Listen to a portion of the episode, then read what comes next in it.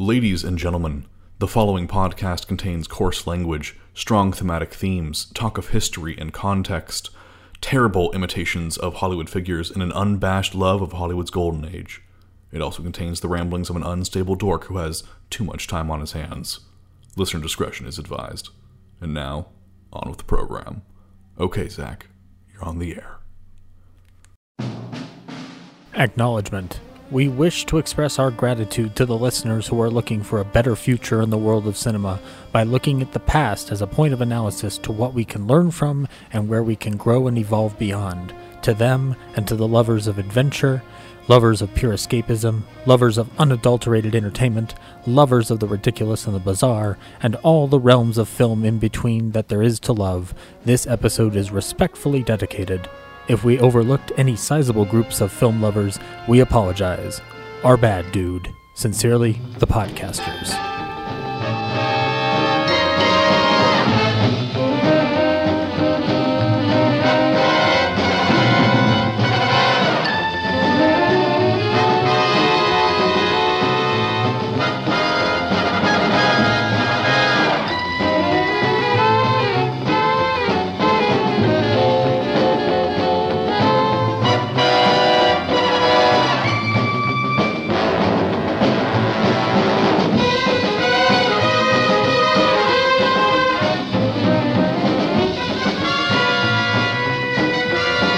Good evening, ladies and gentlemen, and welcome, welcome, welcome to the Yesteryear Ballyhoo Review. Many great sights await inside the picture palace of the past, and we have plenty of ways to talk about the things inside. So hurry and get your seats. What's inside the theater this evening? Holy Ballyhoo, Batman! That's right. Tonight, the review is going to tackle that dynamic duo that took the late 60s by storm. Two sworn protectors of Gotham City against a rogues gallery so villainous that the vile vitriol they vent is nothing short of vast. Luckily, whether on a small screen or big, the Cape Crusader and his youthful ward will always be on alert to slide down the bat poles and fight these fiendish foes. And they shall do that yet again as we go back to one of their legendary tales of crime fighting with Batman the movie. So see the show and stay behind for a discussion to delight your bat earbuds. Quick! Everyone! Flee for your lives! Emergency. Batman speaking. Warning all of you to brace yourselves for big news. The biggest. Tell them, Robin. Holy superlatives, Batman! It's really exciting.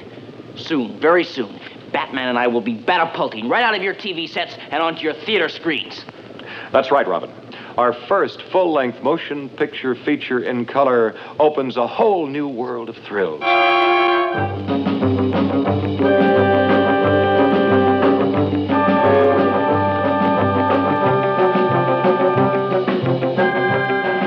big screen gives us more space on land, sea, and in the air to challenge the most bataclysmic collection of super criminals ever.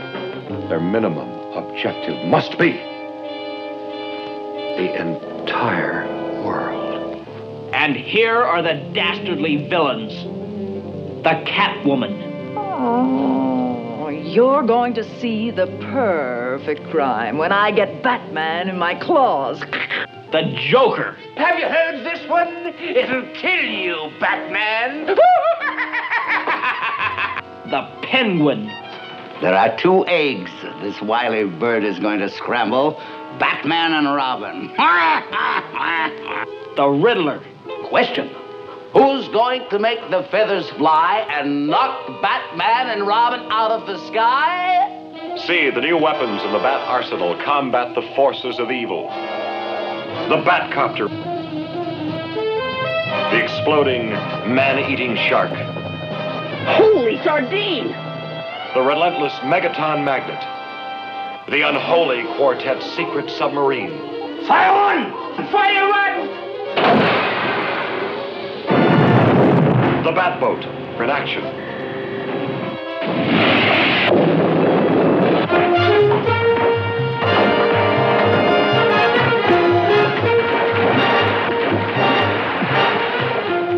The deadly disintegrator.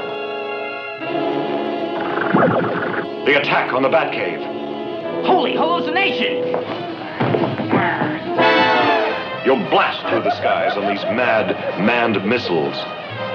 And you'll be with me, Robin, at the Bat Scanner, eavesdropping on Batman's romance. And you'll shudder at the death dealing Polaris missiles. Brace yourself, Robin. This could be the end. And that's just a sample of the exciting exploits ahead in our first feature motion picture. Holy memoranda, folks. Make a note not to miss it. Good thinking, Robin. Now that you've seen the show, we will get to the talk of the day. Yes, Batmania was not just a phenomenon in 1989 and 2008. For The Dark Knight's first bout of gigantic cross media success came with the arrival of a campy take on the adventures of the world's greatest detective for television. Headed by producer William Dozier, the show captured the public's attention and the proposed film he intended to make before the series began would be brought to fruition during the summer hiatus, bringing a legacy of big screen adventures of Batman that has endured far beyond the expectations of anyone alive then. But what's the significance and relevance of this take on Batman in a world where the camp has been replaced with sincerity?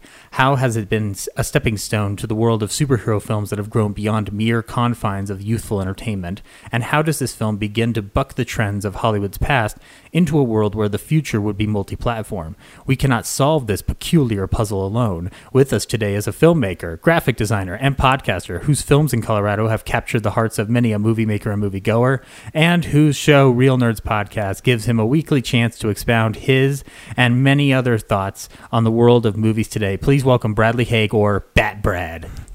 Well, you've made another grave mistake inviting me onto your podcast because I am here to ruin this classy show. You you you can't ruin anything, sir. You you you actually, if nothing, you bring more more joy to people's lives than you might give yourself credit for. You are very uh, encouraging when it comes to people coming on the show, and you certainly took me to your to your dumb heart. Not dumb. What's, what's Not, the word? not today. You- You've made a huge error. okay, yeah. Now, so w- the reason why you might be referring to that particular gumption of it is so this started initially as Shamley Silhouette, which went on the Real Nerds podcast feed. And you were very, very instrumental in having that happen because you showed me the ins and outs of uploading a podcast, which I didn't fully understand the uh, the amount of work that went into it each Yeah. and every week for Real Nerds. huge pain in ass. Yeah, exactly. And so when I started doing Ballyhoo myself, you were the recipient of several texts going like, "I'm sorry, I'll never ever, I'll never push you again." um, and um, not that I don't think I was ever like super pushy. I don't know, but No, uh, it's- yeah, yeah, it, In the grand scheme of things, it's it's not that hard of work, but when you've got like a dozen other projects going on, it's just like, oh, cool, one more thing. Mm-hmm. So, but yeah, it's not it's not like you destroyed my life doing it.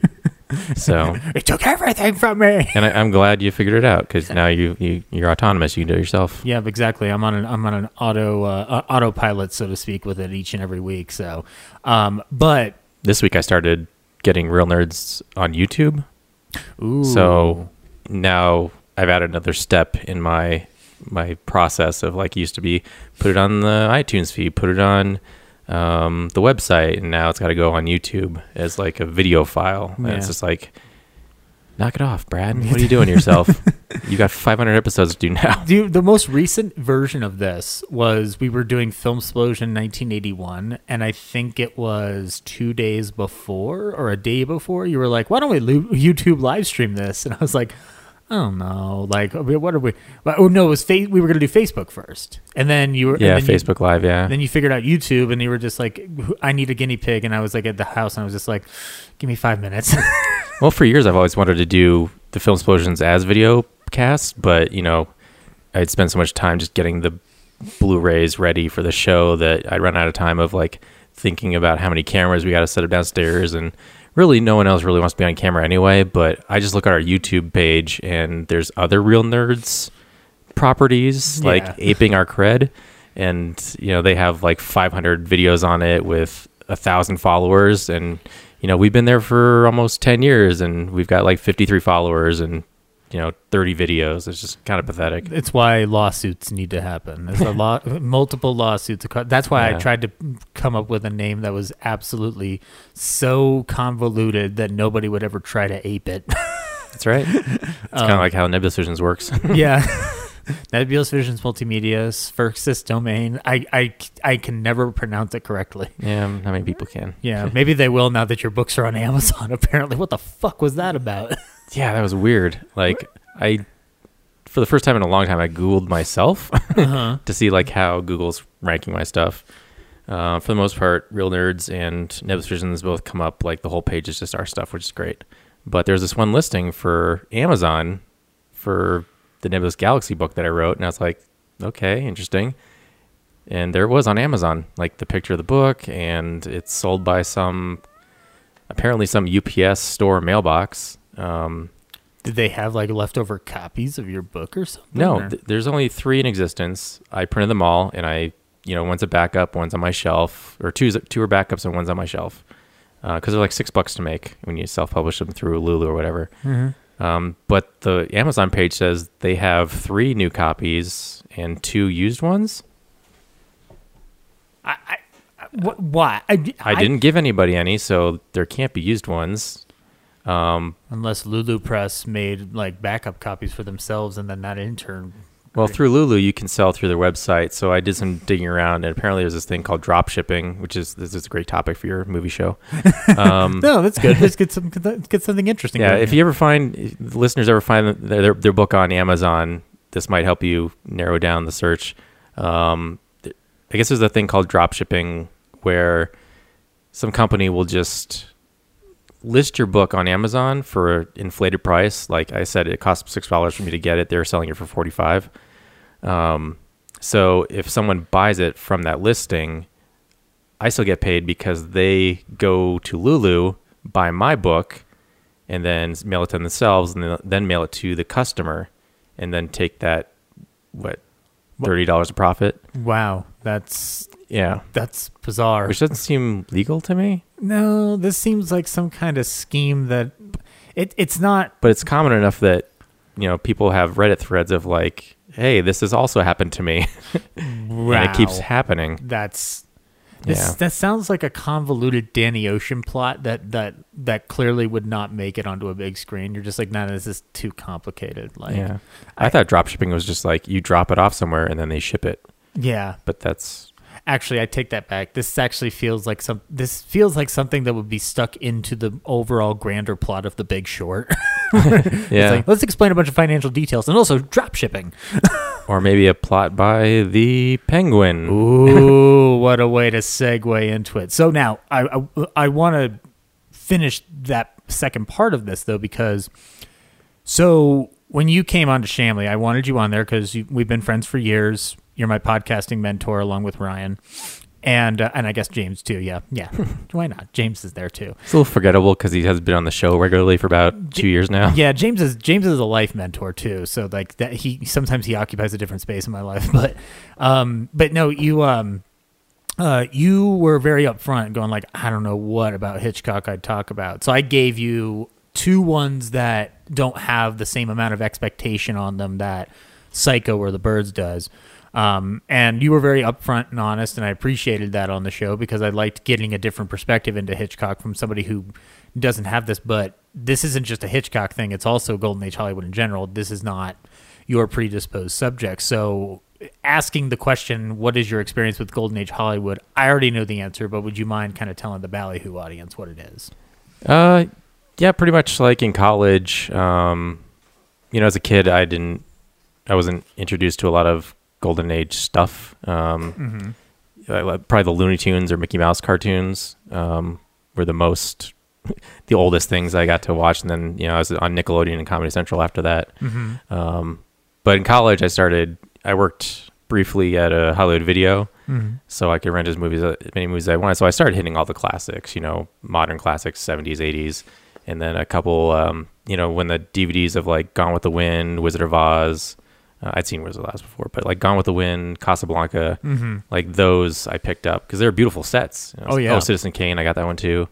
Um, you, how I, I love that movie, but how quick did you did it take for you to fall asleep in Citizen Kane? I didn't like. I was able to stay up for more hours back then. yeah, Um, but no, I, I, I watched them all all the way through pretty okay. Like, Yeah. I mean, Go, Gone with the Wind was like four hours, but I just kind of bumped into. I would find things I just didn't like about them that much. Like Scarlett O'Hara's pretty awful character. Oh yeah. Um, you know, Citizen Kane is fine, but also like Kane is is a dick too. Yeah. yeah. And then Casablanca was good, you know, but it's it's a romance, and I don't like romances that much. But I have told you before, you don't need to just look at it as a romance. You also look at it as a movie where Humphrey Bogart learns how to kill Nazis, yeah, or makes a choice. I guess is the is the more classier way of saying that. but they're all still like beautiful films. Like I appreciate the filmmaking of them and the time they're in. You know, um, I also subscribe to a thing of like you know, just because you were first to the gate doesn't mean you did the best. yes, um, like a lot of p- those people just came out of theater, and so they all used their theater knowledge to make movies. Mm-hmm. And it wasn't until like the 70s and 80s where people like Spielberg and like they moved the camera. You know, it wasn't like a right. Well, the, and and technically. stage. Yeah, Yeah. stage bound. I mean, technically, Golden Age Hollywood moved the camera, but not in Yeah. the way, but not in the way that Spielberg, Scorsese, and uh, Lucas and Coppola were doing. Yeah, I mean, and there's also like independent films from you know the 40s and 50s and stuff that are um, that do that, but it's all the stuff that people highly regard that was still stuck in that the very specific Hollywood process because you know it, it, that stuff made it look classy. You know, Yeah, So exactly. And there and there is a grit and a grime that you get in the new wave, in the American New Wave. That is that is uh, limited in Golden Age Hollywood. Yeah. Um, And there's also too like the cameras were so enormous back then they couldn't you know attach it to a car or something like or like on a mirror you know that would be insane. or get it under the bed you know without building like a rig or something. you Yeah. know? Well, So- the, you talked about Citizen Kane. I mean, this is not the only. This wasn't the only film in Golden Age Hollywood to do this, but Kane kind of gets credited with innovating it because of its its um popularity. but this there's a scene, and I don't, I'm not. I'm sure you won't remember it necessarily, but when after Kane loses the election, there's a scene from ground from below the ground level, looking up at Jedediah and Kane, as uh, Jedediah is drunk and he's you know calling Kane out, going like, "You talk about the people as if you own them." And that shot has been regarded as like one of those innovative shots that Welles did, where and the way they did it was they dug out the floor of the studio and dug below the the paneling of the floor and put the camera in there. The camera's bulky. It's not it's not as massive as a Technicolor camera, but it's still a camera. It's still massive. Yeah. So like that's the amount of effort you'd have to do to get those shots. There's like instances of it in the Public Enemy, and I'm still trying to figure out where or like how much they would have had to du- dig in order to do that in the 30s. Um, Yeah. But when I did the Paramount night tour, they showed us the Hitchcock set where I forget what movie it was, but like the whole s- street is like built higher than normal because I Um, wish I'd remember what movie it is, but is it Rear Window? I think it's Rear Window. Yeah, because Uh, that's one where they built an entire apartment complex, like a, a grid, like a uh, an apartment uh, block in inside the studio. It's like a was like a fucking massive feat. I'm glad that it still technically exists. So Yeah. they don't own the rights to that movie, but uh, but yeah, it was there, and like yeah, it's like got a, you know, it's it's like a Muppets thing where there's like space underneath to do stuff. So yeah. And now I'm wanting Rear Window with Muppets. Hi ho! There's a murder across the street there. But yeah, it's like uh, back then it is just much so much more of a pain in the ass to move a camera around. So obviously, you know, people would probably be like, Ugh, "Let's just do it this way," you know, yeah. At this point, they're not even going unless to it's build. really important. Yeah. Yeah, At this point, they're not even going to build those sets anymore. They're just going to be like, well, we can just use that uh, CGI backdrop landscape Yeah. that the Mandalorian is using, which you, you've seen. You've seen the video with that, right? Yeah. Like that shit's fucking insane. I remember being in college and them talking about like that's where movies are headed, and just be like, it's mind blowing. yeah, it's it's insane. It's not something I'm like thrilled about, but I- it's it's something I'd love to learn how to utilize it down the line. Yeah, Um, but now this leads into today's selection though, because I gave you the I gave you a premiere invite, like like everybody on the show that we do each week, Real Nerds, uh, got an invite right away. So Henry's been on, Ryan's been on, James will. James will be on eventually for Plan Nine from Outer Space and Forbidden Planet double feature. he stops having babies. Yeah, he needs to. James needs to stop having sex and start talking about cinema. Like that's Give your wife wife a break, man. I'm so glad that Brooks probably won't listen to this. Um, Um, but um, I I actually like I, I told you about like a couple of films I had in mind for you, and but you pulled out one that I I didn't think about talking about. It was like the furthest thing from my mind. You were like, I could talk Batman sixty six, and a, a light bulb kind of went off because the, the discussion around superheroes and cinema is super prevalent because of somebody I'm a fan of, and the times he puts his foot in his mouth.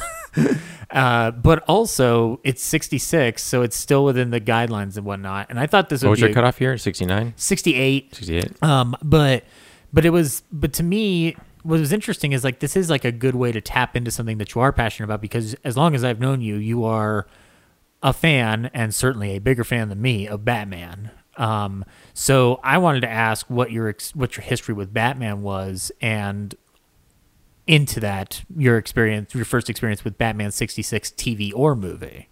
Yeah, I don't remember when I officially watched the movie, but I do know that when Batman 89 came out, my dad took me to see it. Um, it was awesome. And then I guess at the same time or relatively soon after, um, the Family Channel, which I don't know what it's called today. I think it's Freeform. Oh, It was the I- Fox Family at some point. Fox Family Channel. Well, Fox ABC Fa- Family. I, I remember Fox Kids. Was Fox Kids the one that had the animated series? Yeah, but that was on like channel 13. There was like a separate channel called the Family Channel. I think it was like this was in Florida. This was like I think Oh, station okay. 21 or something, but it was like before it was like when cable was still like not packaged, you know? It was kind of like the wild west of cable. Yeah, exactly. So yeah, there's this uh, channel called the Family Channel, and they had the reruns of Batman on it, Batman '66, and um, also weirdly, I don't, I guess at a bookstore, I p- picked up an episode guide, and I'm like nine, um, and so I would follow along with the shows with that, and uh, you know, read ahead and see where things were going because I didn't have a concept back then of like. They air these chronologically, or are they airing these, or did I miss one? You know, Yeah, I'm a exactly. kid. I'm not like I don't have like a timer. I'm like going back every week at the same time and stuff. So it's just like I don't know. Knowing you as long as I have, it's amazing that you didn't have a timer. yeah. so I would just catch it, you know, when I caught it. Um, and I was confused. I was like, I just saw this awesome '89 Batman Dark, and then who, who's this guy and why is it so colorful? Um, and then sometime around then, a friend of my parents like brought over uh, a comic book for me and my brother, the same one, but we each had our own copy of it. yep. And I think it was Detective Comics 673 is the number. Um, it just has like Batman on the cover, and the Joker has a, like a more jestery costume. Mm-hmm. Um, and it's something about like tarot reading, and the Joker does a heist at a museum and like kills a bunch of people the process of it. But Like he does. Yeah. yeah, um, and something about like that and tarot signs and readings with Batman equate to. I haven't read in a while, so I don't remember. Oh no, I've got the death card. yeah, something like that. Like you know, it does mean good change in my life, though. So how do I? Oh, it just means that Joker changed his costume. yeah, something like that. So uh, those were like the main things of Batman at the time. Uh, but mostly like '89 was the big thing that I was paying attention to. And then things kind of went by the wayside. And then around like '93, um, they did the uh, Knightfall arc in Detective. Com- or like, I guess all the Batman books did uh, the Knightfall where Bane breaks Batman's back. Um, and I was at the grocery store and I spotted a book that had like this really cool, like splatter painting of Batman on it. It's done by Kelly Jones, the cover art. Um, you know, it looks like the background is just on fire, and um, his Batman's like really like just feverishly sc- like scratched on top of it in It's black. like a nightmare. Like a Yeah, kind of like a nightmarish looking thing. Um, it was just like a cool piece of graphic art, so I picked that up, and then I was like, it's like book eight in the series, so I'd already missed seven parts of this whole, you know, this Bane guy that I've never heard, heard of before, and oh, don't worry, you'll learn of me. um, it's, yeah, in the comics you don't know what his voice sounds like, and Well, for- now we yeah. do. Um, and then we went on like um, a cross country family vacation, and every time we like stopped at a convenience store or something, I tried to pick up the next book in that series. So was it a situation where you couldn't get it, like it wasn't like available at the places like local to you? So whenever you did the road trips, that's when you took advantage of it. Or? Yeah, like I could only get comics at the grocery store because my parents didn't want to like. We lived in the mountains too, so it's not like a hop, skip, and a jump. Yeah, no, absolutely, yeah. The the places where you lived as a kid, there's there might be something now, but there probably wasn't back then. Yeah, I mean, and also like when you're nine, you don't have a lot of clout of like, let's. I want to go here. It's like, well, you're gonna go here if the parents want to go here. Yeah, exactly. But when I became a teenager, we I finally found like a legit comic book store up in Evergreen, and that's when I started getting it back into turtles and everything. Mhm. So, um, Because Teenage Mutant Ninja Turtles is your number one. Yes, Yeah. Um, but so okay, so you you your exposure starts with eighty nine Batman and then grows out from there. Um, and so and in regards to Batman the TV show, this seems like this this was in conjunction with an episode guide that kind of like started to, like encouraging your detailed like look into into yeah, things. more information. Like, Yeah. who are these? Who is the cast? You know, um, I remember doing that with The Simpsons at one point. Um, whenever they would air it at five and five thirty on KDVR Denver, And that's when I would like I had an episode guide from like the library, and I would flip through and whatever the episode was, I would try to track down the information on it. And thankfully, it was usually the ones they were rerunning were from the first ten seasons. So yeah, yeah. You learn the titles. You learn what, like what episode you're watching is in what season. Mhm. You know, uh, because also too, it's not like those shows they planned out. You know, they're very episodic. You know. oh yeah, they're, and they're when the bottle, season ends, they're bottle episodes or two parter bottle episodes. Yeah. Yeah, and then when the season ends, you don't know if it's like going to come back. You know, Mhm. you could watch an episode and like not realize it's the last episode of the entire series. You know, Yeah, exactly. and then they re- they just restart it again, the That- reruns, and you're like, That's certainly how Star Trek unfolded. Yeah. But Star Trek was always kind of similar to Batman 66. Star Trek was always kind of hanging on a limb in some places. that's so- funny. They both had three seasons. Yeah, Both had three seasons and both were on the verge of cancellations at certain points in their in the middle of their run. Um, which we'll kind of talk about today. Um, but you're, I mean, also Golden Age Hollywood wise or Golden Age show business wise, you do have a lot of exposure on television's end with things like the Dick Van Dyke show. yeah. I Nick at watched way more classic television than movies for Mhm. sure. Like Nick at Night was huge for me. Yeah. like yeah, Dick Van Dyke show, Mary Tyler Moore show, Green Acres. I'm sure I Love Lucy was in the mix at some point. Yeah, I Love Lucy, um, Donna Reed. Donna Reed. Wow. Yeah. this is the first time I'm hearing Donna Reed's name out of your mouth. Many loves of Dobie Gillis. Yeah, there was a like between '88 and like '91, like they switched to like I think around '90 they switched to more color stuff. Mhm. And so I I got into Nick at Night at the end of like a lot of the black and white stuff. Like they still had the I Love Lucy for a long time because it was so popular and Dick Van Dyke. Mhm. But yeah, like around '90, you know, um, Taxi and uh, Mork and Mindy came on. Like all these are like Green Acres, like color heavy color shows. Yeah, Dick, Dick Van Dyke is something that actually the real nerds um, kind of pushed me back into uh, into re-examining because I don't think I had watched the entire series um, Yeah, prior they- to knowing your show, but I watched enough because of Carl Reiner's attachment to it. So Yeah, um, when the that first DVD set came out, like I bought those up, and Ryan and I lived together at the time, so um, I was watching him, and then he got into it, watching me watch him, Mhm. um, and then he got like got his own, and like those are beautiful sets too. Yeah. So they're really a lot of fun to collect. yeah, that's it's a set that I still need to pick up. Um, and um, the the the in in regards to Batman 66 what's one of the things that's interesting is is that it's had a a reputation that I think has gone full circle into respectability but it had a long journey to get there and I, I want to. I'll, expose my Batman origin story, I guess, right now. Um, so my parents were shot dead in an alley, and then Ooh, that's yeah, dark. Yeah, and then I uh, went over to the mountains, and then um, Liam Neeson. Tra- no, no, no. Um, but this kind of gives an insight into Batman '66, what it was when I was growing up. So my first ever exposure would have been the animated series because that was on Fox Kids all the time. Um, around that time also was um, Batman: Mask of the Phantasm. Now I'm like significantly younger than you, so a lot of this is coming to me from there. But uh, I remember that I wanted to watch one of the live action Batman movies, and my dad thought that I it's one of two things. He either thought I was wanting to watch this particular movie we're talking about today, or he thought, well, I can show him this one. It's safer than the PG thirteen rated Batman, Batman Returns, and stuff like that. So the first Batman movie that I remember seeing uh, was this movie, but I didn't pay attention to it. The first one I saw in full was Batman Forever because my folks bought the tape for some reason. And I watched that. And then I kind of got into it. And then the first one I saw in the theater was Batman and Robin um, because I wanted to see Sub Zero. I assumed Sub Zero would be in a theater because I thought all movies were in theaters and then go to video. Because I was Mr. Freeze? yeah, the Sub Zero, Mr. Freeze Sub Zero animated. Oh, the animated movie, Yeah, the yeah. animated film. Yeah. So I thought, I thought that was the one we would go see, but we never saw a listing for it. So my dad just said, "We'll take you to Batman and Robin," and I, I didn't know the difference at that time of what Batman and Robin was. I just assumed, yeah, it's another Batman adventure. Right on. This is fun.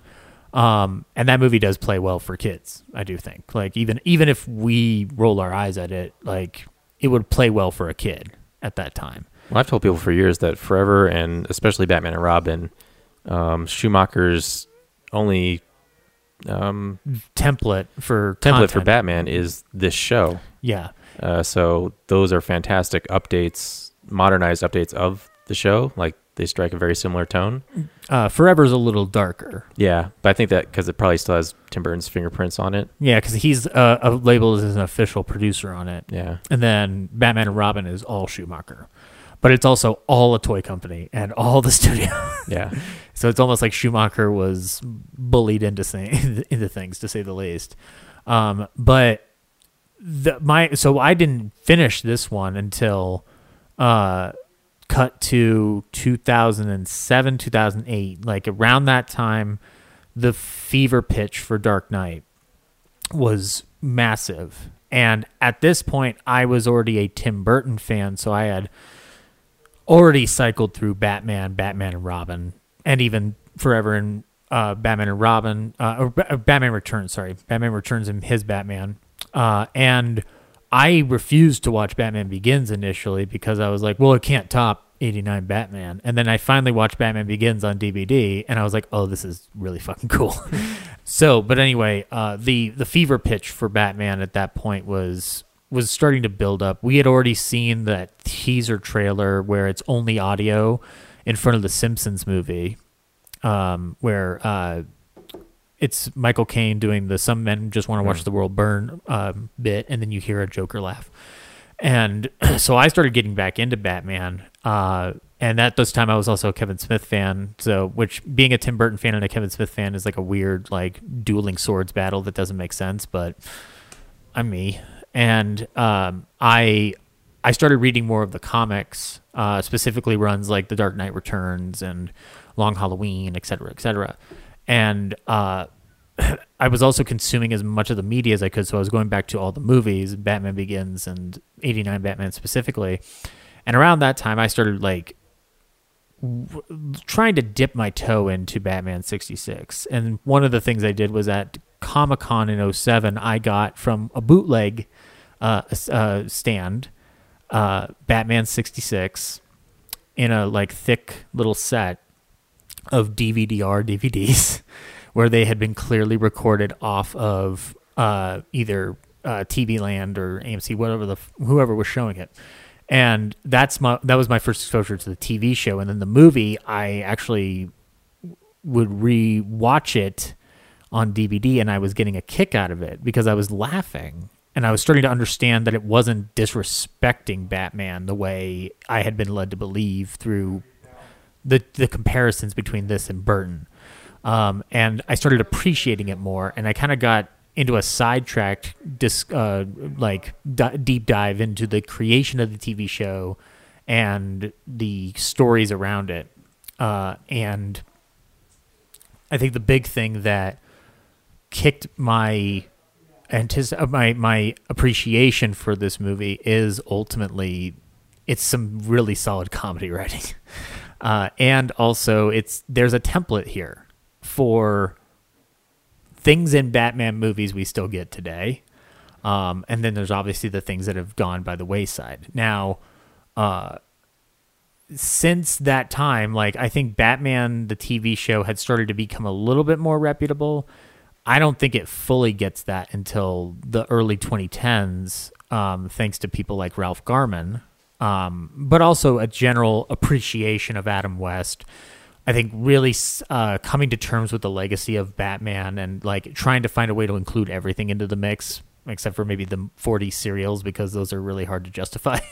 um, and uh, uh, and the I think it, that's when it finally started to become more apparent. Like, hey, you shouldn't discard 66 Batman just because it's ca- campy. Like, without it, you probably don't have the Batman you have today um, because you have to make something like this before you start t- going down the sincerity route.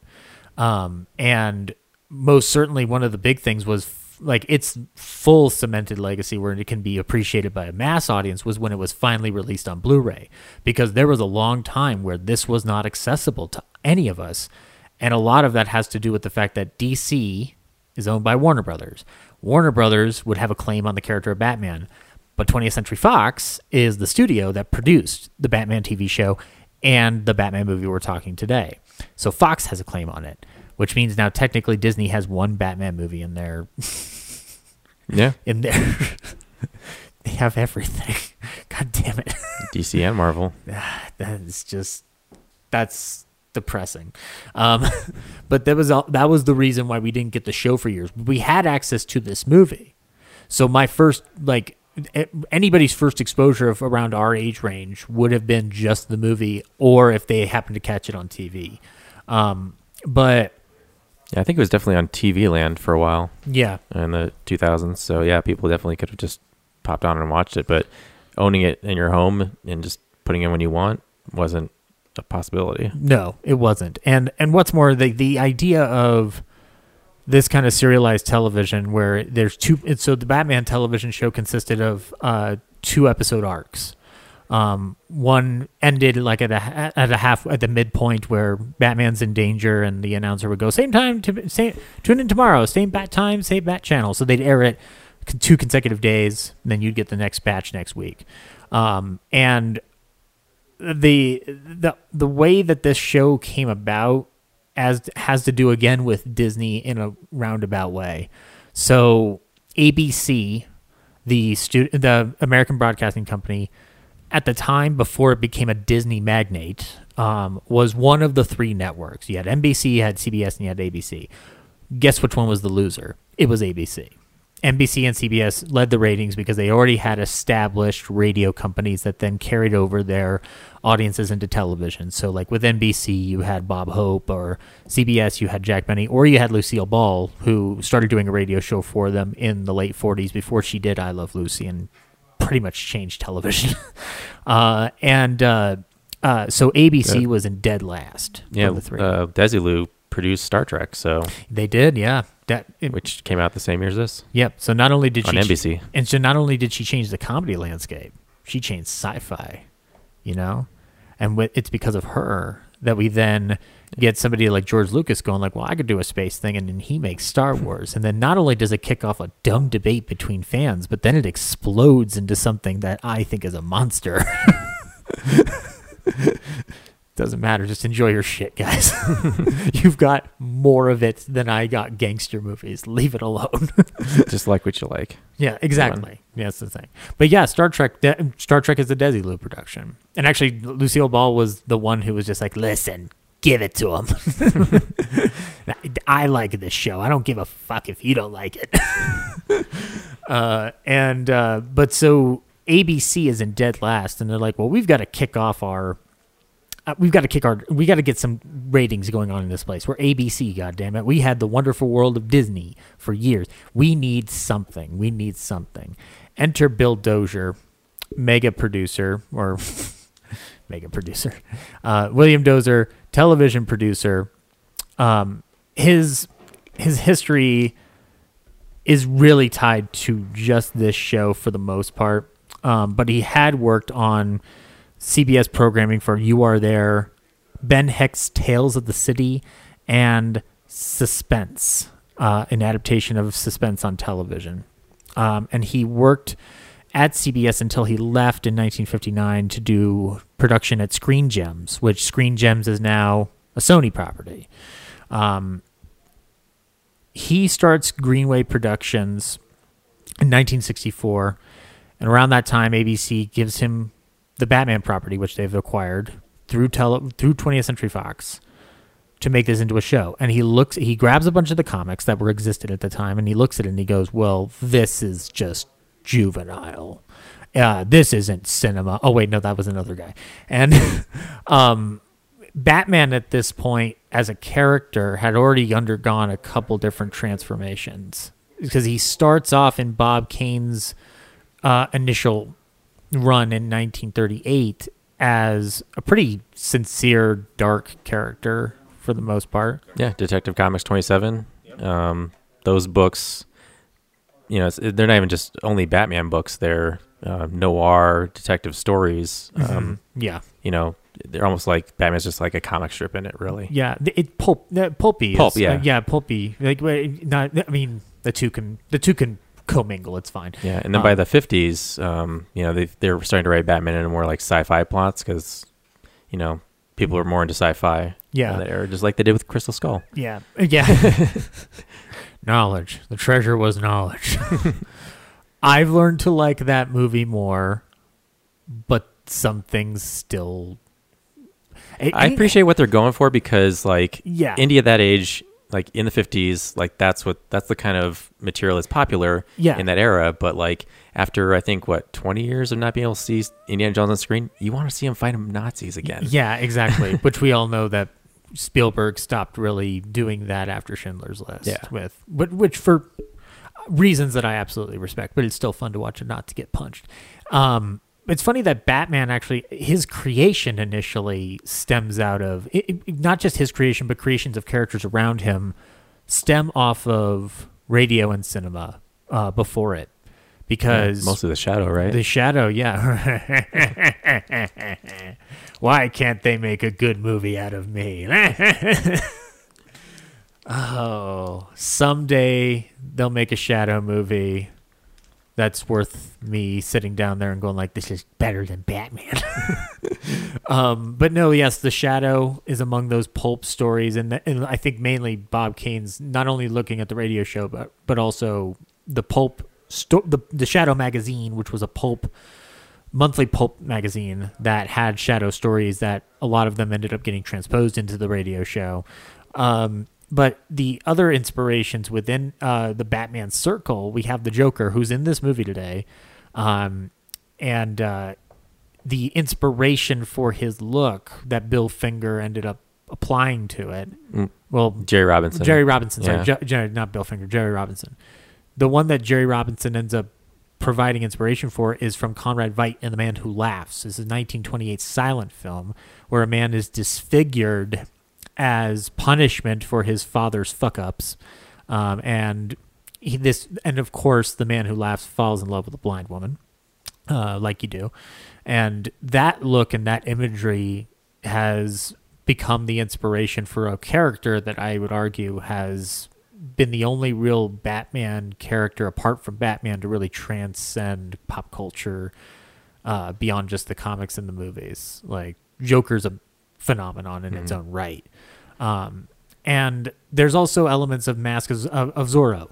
Batman has cinematic influence strewn about it, then creates this phenomenon with Batman, which I'm not sure of Batman's popularity compared to Superman throughout the third the, the throughout the 40s. I don't know what the ratio is necessarily because we also have Wonder Woman in the mix, and you have scattered Marvel properties before Marvel really became Marvel. Yeah, it's my understanding is like the reason they put Batman in those goofy 50s sci-fi plots in the comics were because he was losing popularity. Yeah. Um, So then what you're saying is is that they they had to adjust to their they had to adjust to the times, not Yeah. unlike anything. yeah. Um, and then around the 70s, um, they kind of threw up their hands and like, let's go back to his roots. Yeah. And so they went back to the dark, dark detective stuff. And Yeah, which that that came out of the fallout from this show initially. So Dozier's not wrong to do what he's doing though, because at this point Batman's already been pushed into his outer limits, if you will, in terms of believability or I guess, and again, the the term believability is kind of relative when you're talking about superheroes in general. So, like, you know, I don't, I, I'm not, I'm a firm believer in not really caring about nerd logic these days because I think it tends to hamper my enjoyment of a piece by thinking about it too much sometimes. Um, but in the case of Batman, there are things in his history where he has gone way outside his zone, and we'll talk about some of those at the end of this. But He actually started like he was totally fine with killing people and using guns. yep, oh yeah, So when people complain that you know Batman doesn't use guns. I'm like, yeah, his gun turrets on the Batmobile, I'm like, technically he did. Yeah. I, I'm, I, one of the I- funniest things I ever read. I forget what comic it was, but he was flying in his in the bat plane, and there was some kind of like mutant giant that like clung onto it, mm-hmm. and then he just like goes higher and higher into the sky to the point where the the giant just drops off, and then he flies away, and the you know the giant falls to his death, and Batman's like, "There's nothing I could have done." it's sad, but you know tough luck. he, sh- he should yeah. So I guess that's life. That's life. I mean, he could have landed the plane that's what all the people say. instead of ascending, but you know, but yeah, he was fine with totally like letting a weird giant, Look, Brad, who's writing All this his comic? death. You or Bob? mostly Bill probably. oh, that's right. Bill, our our our shadow artist, he- the dark the dark artist. But yeah, like yeah, nerds get hung up on. it. Um, but yeah, no. Um, so the by this time, Dozier's proposal is not unwarranted. Um, and at this point, it becomes behooving on them to figure out who's going to play Batman and who's going to play Robin. Uh, they end up finding their Batman uh, in the form of Adam West, who prior to this, he did a lot of television early on uh, for ABC actually with Sugarfoot, Col- Sugarfoot, Colt 45, and Lawman, um, where uh, in Lawman he played the role of Doc Holliday, uh, and then he also appears as two different characters in two different episodes of Maverick with James Gardner. Uh, he begins getting uh, a little bit more recognition for an episode of The Rifleman. Uh, and then he starts appearing in a show called The Detectives uh, with Robert Taylor, um, who will be talked about on this show because he's in a Jack Benny movie. And funnily enough, there's Jack Benny connections with what we're talking about today. So, because if I ca- if I can find it, I fucking will. Um, and uh, but the thing that starts tapping him into the comedy realm beyond even this Three Stooges thing, were these Nestle Quik commercials, which uh, Brad had pointed to me that there was a uh, uh, that these were this was Nestle Quik. It's just that the Nestle's small in the commercial, but in it he's playing kind of like a secret agent type of character, like spoofing a James Bond. At this time, they're spoofing James Bond for these commercials. If you watch the commercials, it's the same thing he brings to Batman. This is like a calm under pressure, or even like this Bruce Wayne delivery, to be honest, where it's just very calm, very very dry, very witty. Um, and Dozier and the producer see this, and they get Adam West to play Batman. Now, originally, Lyle Waggoner was also tested because the studio was uncertain of his ability to play Batman, but they did uh, two tests, one with Adam West and Burt Ward, and the other one with Lyle Waggoner and um, Peter Ri- Peter Deyell was played uh, played Robin. So the network looks at this and they go with Adam and Burt. Burt Ward had done nothing prior to being Robin. But he had a martial arts background. He had a martial arts background, but he was also a an aspiring actor who was selling real estate on the weekends uh, to supplement income, and he gets the role. Uh, producers actually think he's a little too big, and he's just like, "Well, don't worry, I promise not to grow anymore." And they were like, "I like that. Let's let's get you in this fucking costume and have you running around with another man in tights." uh, and that's that's initially where the Batman series begins. They bring in Lorenzo Semple Jr. Uh, to write the pilot and really become the head writer of the show. I think Lorenzo Semple is like the the god of Batman sixty six. Like he's the he's the key figure in, in most of it, apart from Dozier. Yeah. Um, so I watched the movie on the Blu-ray, and I found out today that the movie was actually supposed to be the pilot. Yep. Was supposed to be the pilot, was supposed to be a way to kick people off and introduce people to Batman. Um, I couldn't get a confirmation on if they were trying to do like a split up on the episodes or if it was just going to be the feature film in theaters. Regardless, though, ABC said they couldn't justify the cost for that because they wanted to basically premiere the film as they were in production on season one to build up anticipation. Yeah, the movie was supposed to like get people excited about the show, Mm-hmm. but because of the ratings that they were like in a crunch time on the on the network, they said like, okay, well, let's move the show up and debut it anyway. Yeah. Um, and then yeah, Yeah, which at the time ABC is kind of like hemorrhaging money to get this done, but they had nothing else in their line. Actually, the first testing, the first test screenings for the Batman pilot were disastrous for them. But they had no other. They already paid for the show. They had no real other option, so they just went all in on Batman and really a lot of Batman 66's success can also be attributed to like really aggressive marketing, like like huge marketing. Uh, this th- this goes even beyond just tying it into the comic books of the time, which are an element of Batman at this time too, because every the the two start to run in tandem for three years, and uh, the show is rather popular. It becomes an instant pop culture phenomenon. Batmania had taken over in 1966, and at this time, uh, they were able to basically justify making this film during the summer hiatus before season two began. I also have to say the show was also a huge incentive for selling color televisions. Yes, yes, it was because these shows are in color. Yeah, and it was designed to be so colorful and bright, vibrant. Mm-hmm. Like that whole production design was, you know, chosen to get people excited about buying color TVs. Yeah, which and and you when you watch the TV show now, if you've got the Blu-ray, it says Batman in color. Like that's it's it's it's a push. Yeah. it's it's amazing to and actually those Blu-rays and even the movie we're watching today, I watched it on Prime in HD, and it still looked pretty fucking vibrant. I don't think as vibrant as the TV show, um, but I don't know if there's reason for that or not. That's one thing I couldn't look into is like, did they just not like pull the same out from the movie? Because the movie is colorful, but it's not. I think it's not as poppy as the show at Yeah. times because they're on more real locations than sets. So yeah, not that many locations, but yeah, probably also it might have been a budget thing because obviously now that they're making the movie between season one and season two, season one they threw the money at because they still the op- did the optical like Bam Pow titles. yeah, Seasons two and three, it's just a slide yeah, on screen that covers the screen, Mm-hmm. whereas you know it used to be transparent. But yeah, they might have just. I mean, it's next. The movie's next to the ocean most of the time, so it's like yeah. you know, it's not Aquaman. They, I, you know what? You could have fooled me when I was rewatching it because I, I hadn't seen this in a couple of years, and I was just like, I want Momoa popping out of the water now, because that's mean- my only Aquaman reference. when they uh when the when the dolphin sacrifices itself and blows itself up that that would have been a great time for aquaman to show up and be like you killed my dolphin man oh, oh no, he he cradles the dead dolphin in his arms and goes, "Not cool, bro. You will be avenged." That's when Aquaman has a special appearance on Batman 60. Who would play Aquaman in 1966? That's that's my question. gosh That's tough. yeah definitely not uh Not Shatner. You can't do you know that. shatner was supposed to be two-face Yeah, yeah.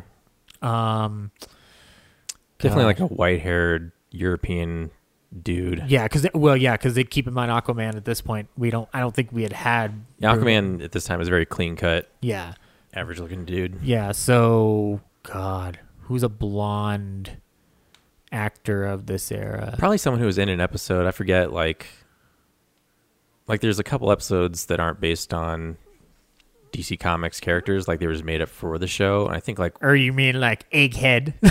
not egghead well yeah like yeah egghead was made up for the show but like there's some generic ones like you know the shane or yeah. the minstrel uh yeah.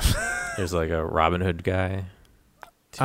maybe it's Oh. the same guy but i feel like there was some guy who looks like that version of aquaman like as one of those guest roles Yeah, that could have that could have sub, uh that, that could have supplemented that and whatnot. yeah Actually, maybe Jeffrey Hunter, yeah who played Pike on the Star Trek pilot and was also discussed on the Searchers episode. Where now we could talk about positive things for Jeffrey Hunter now because we're past the Searchers.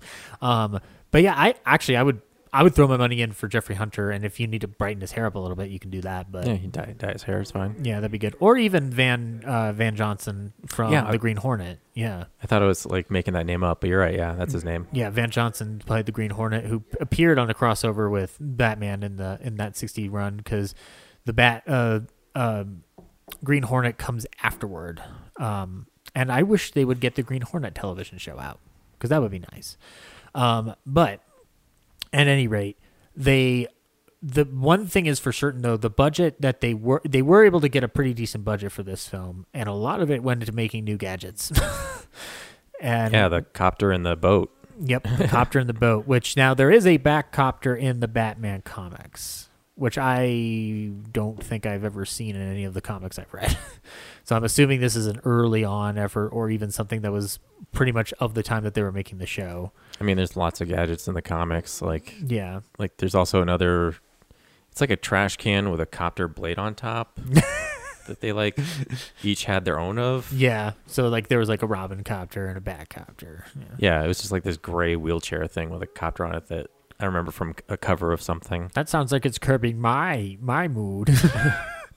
So Uh, but yeah, no, and then we also have the Bat boat, which there are Bat boats. I know I've seen Bat boats, especially well, Batman Forever plays very heavily into Bat boats by the third act. So yeah, uh, the ski boat and returns. yeah, the, yeah, the ski boat and returns. Um, and Nolan never did the Bat boat, did he? I can't remember.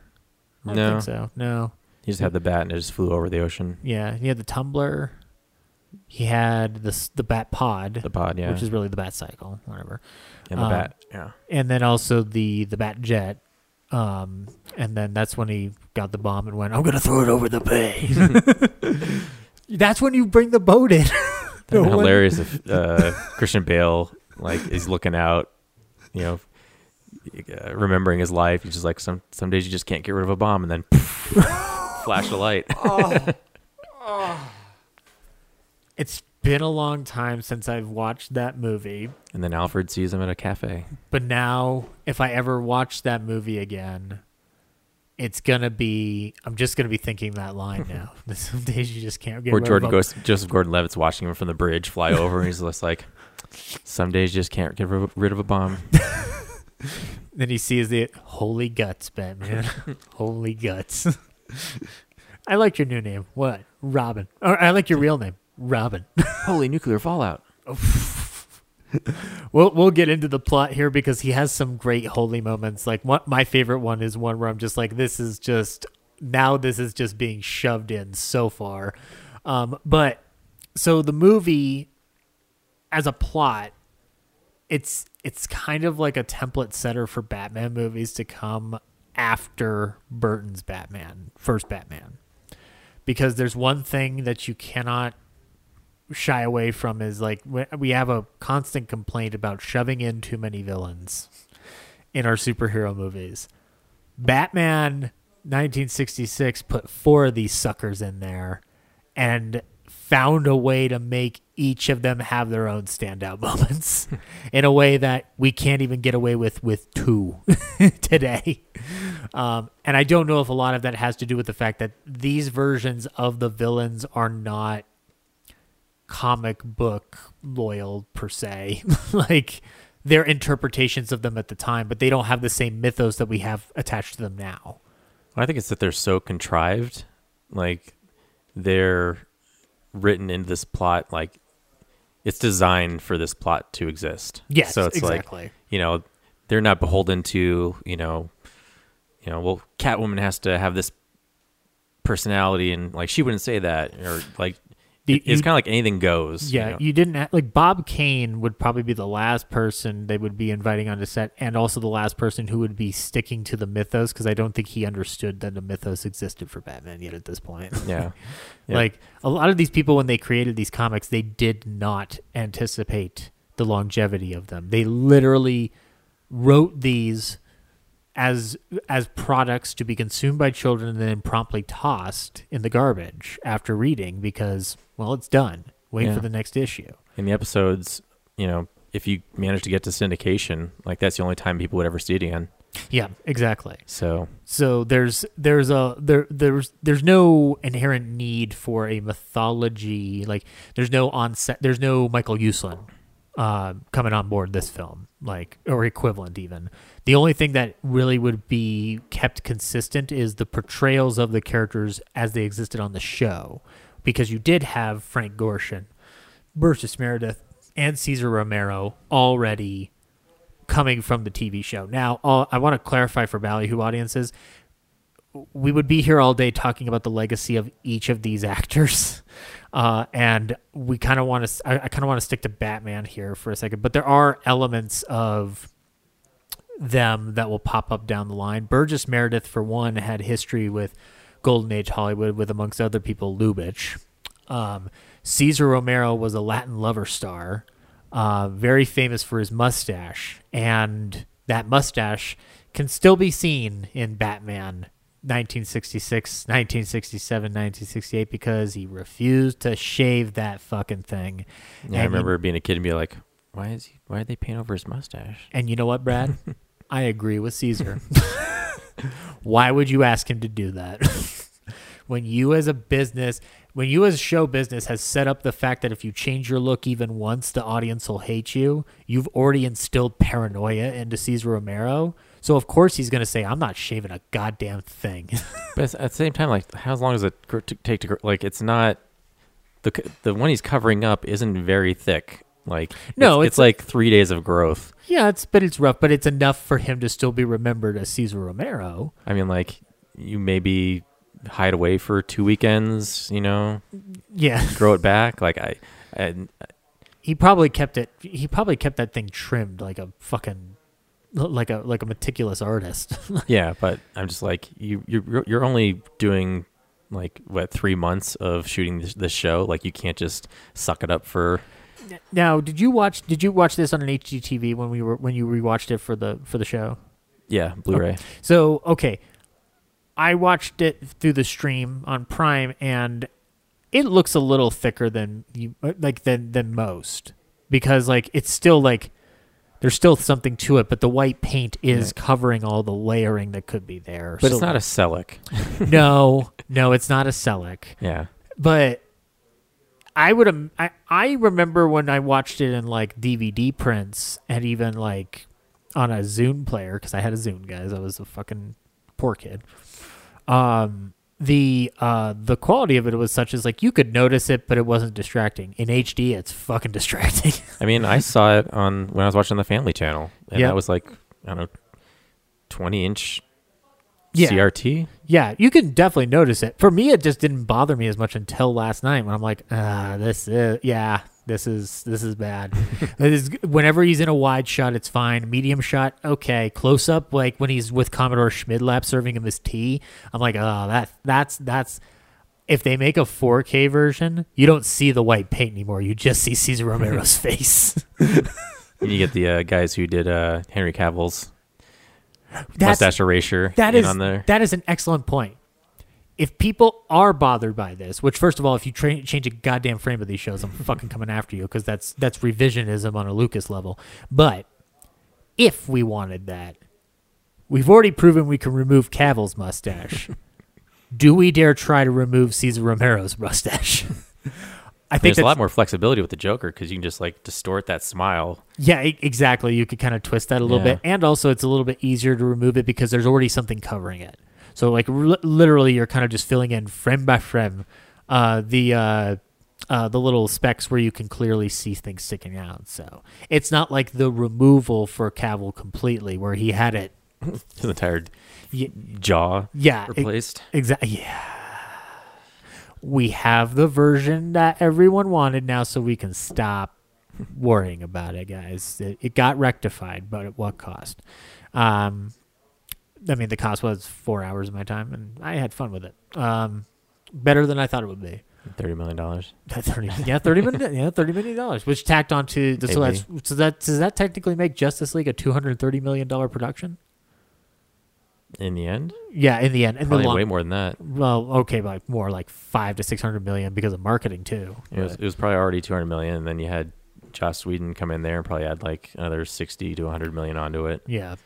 because he reshot all that stuff, and then yeah, he got Zack Snyder back to do like thirty to forty. So Okay. Yeah. We're we're we're and jump- then print and marketing. yeah. So yeah, probably six hundred million dollars to make two different Justice League movies. Close to a billion, really. But they got a ton of subscribers on HBO Max, so they're they're doing fine. Yeah, they're happy. They're happy, and we're getting uh, Matrix Four or something like that. So we'll get some more franchises to deal with, uh, and Godzilla vs Kong, which is fun. Uh, but um, anyway, though, uh, and then Frank Gorshin, though, we will have time to talk about him else on the show. But I I want to give a brief one on him because he's mainly known as a character actor and an impressionist. He started off on uh, a Western series called Frontier Doctor. Um, he would appear 12 different times on The Ed Sullivan Show, um, first time in 1962 on June 17th. Um, on the same night as the Beatles premiered on Ed Sullivan, he was also on the show. That 64 show where the roof blew off and we got Beatlemania. Before our Batmania, there was Beatlemania. Um, and then he would work different nightclubs doing his impressionist act, mostly in Vegas. But as far as Gorshin's film career, he starts off really in these B movies. So he's in Hot Rod Girl and Drag Strip Girl, um, which both wonderful titles for a Quentin Tarantino movie that we'll probably never get. Um, and he's in the movie Skidoo in 1968, which is notorious in the world of Marx Brothers fans because Groucho Marx is in it playing the role of quote unquote God.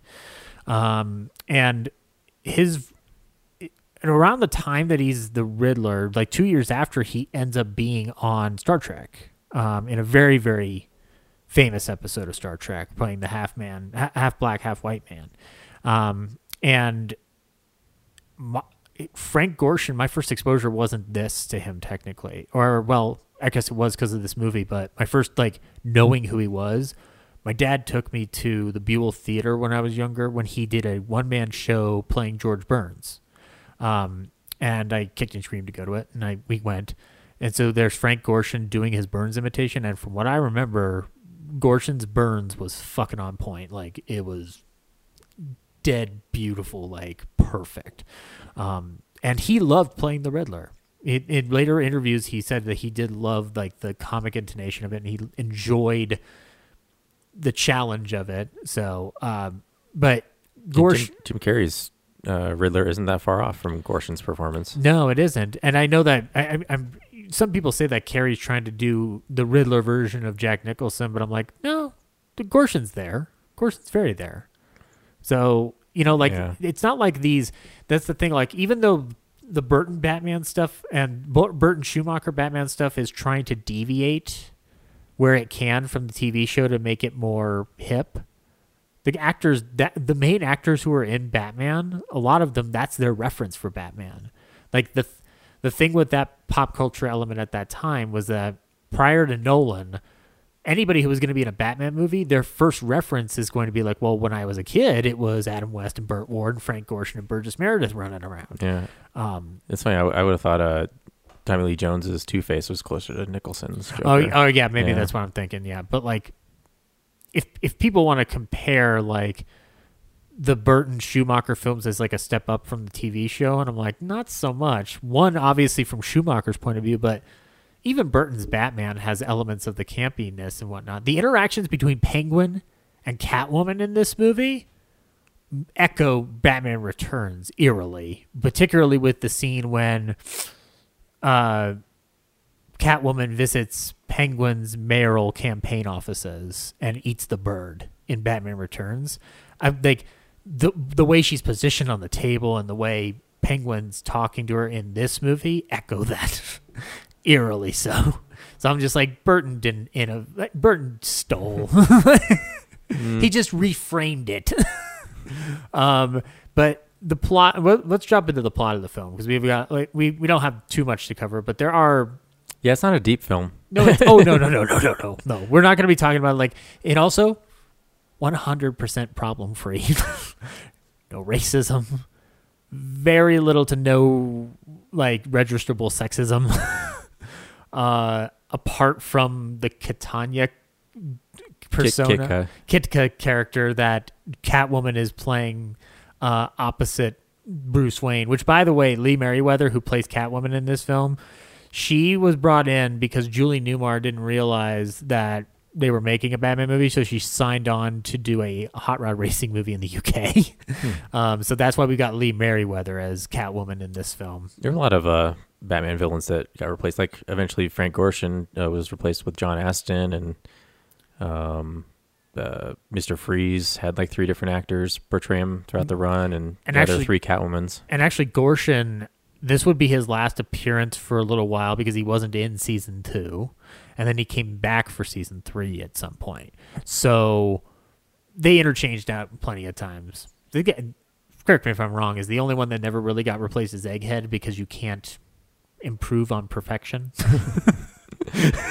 Well, it's easy, but yeah, when you make up a new character for the show, It's easy when you're for- Vincent Price. yeah, you don't understand. My character was excellent. um, but yeah, no. Um, I, I the beginning of this film is fucking awesome because it starts off first of all with like an introduction, like dedicated to the police of America, the believers of true escapism, and then it shows a couple making out next to a brick wall. then it goes like, and for any other group we forgot. Anyway, enjoy this fucking movie. so already we know like, okay, this is a joke. This is a joke, and I love Nelson Riddle. Um, does the score for the film, and he didn't do the theme though. The theme was done by Neal Hefti.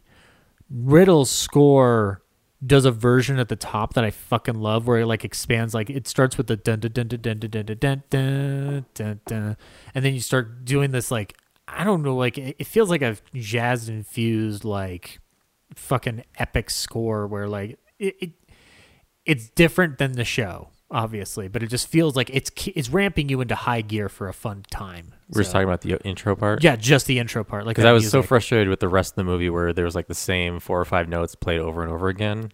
Yeah, no, but but that opening, like that opening, that opening cue that Riddle has for it, I fucking love it. I still think, I think it tops anything that I hear in the TV show itself, even the theme song, because it's like a variation on it that just really kills, and you get spotlight performances on uh, spotlights on all the characters with their different filters. So like, Joker's got purple, Riddler's got green, Penguin's got purple, blue.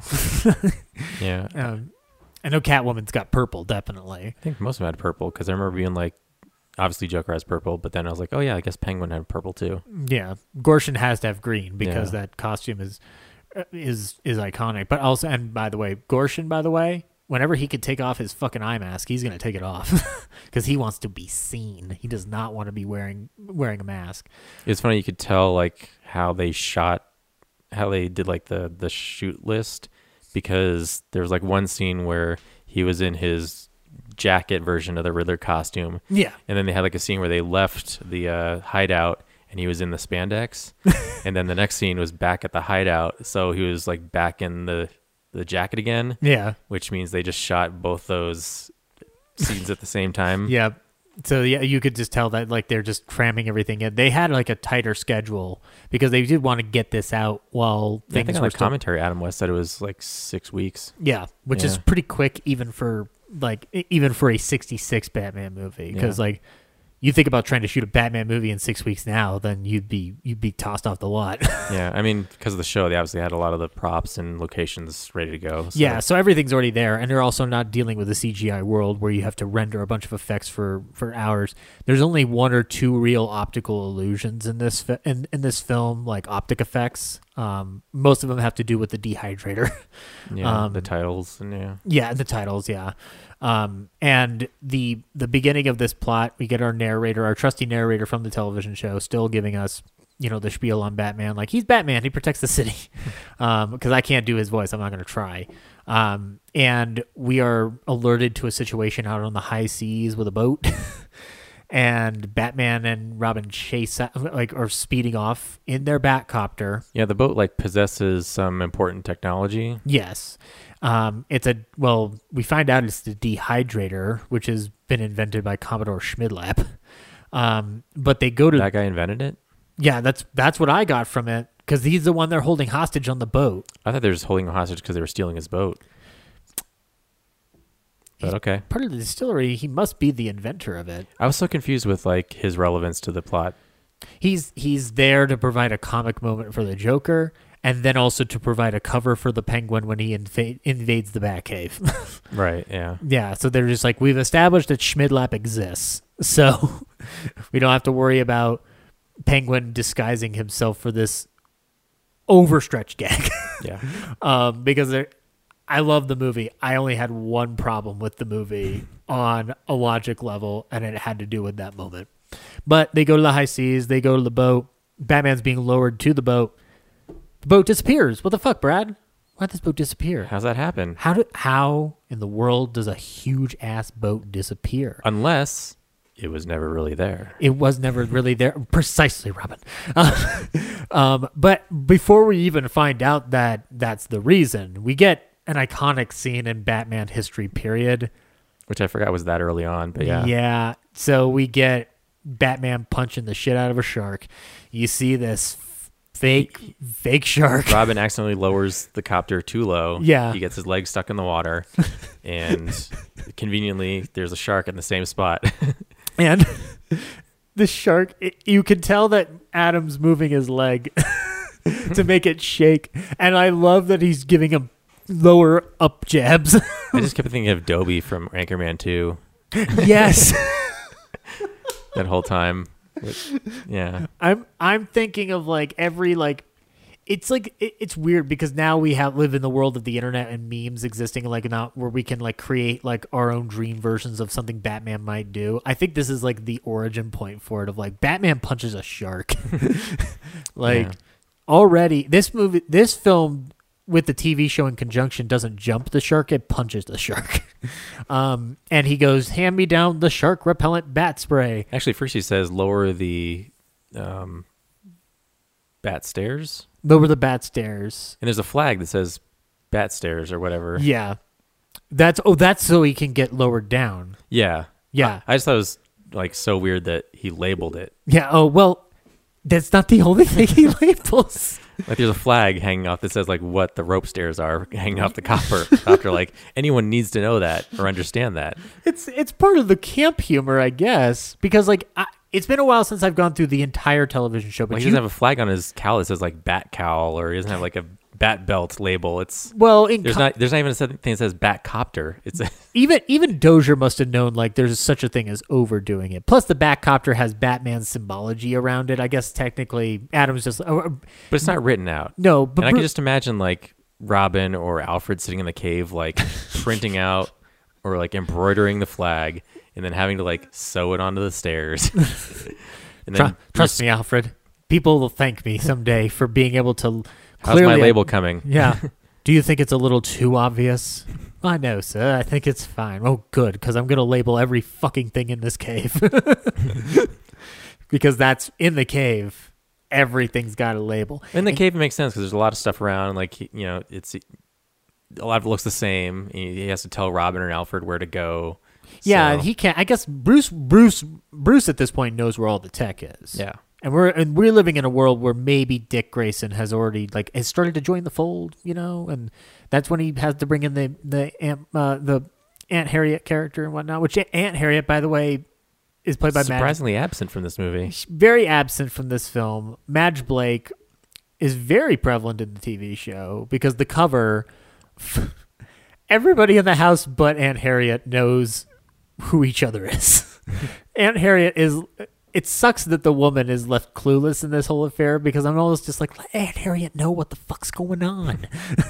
it's it can't be because she's worried that Dick will die. Like, I don't.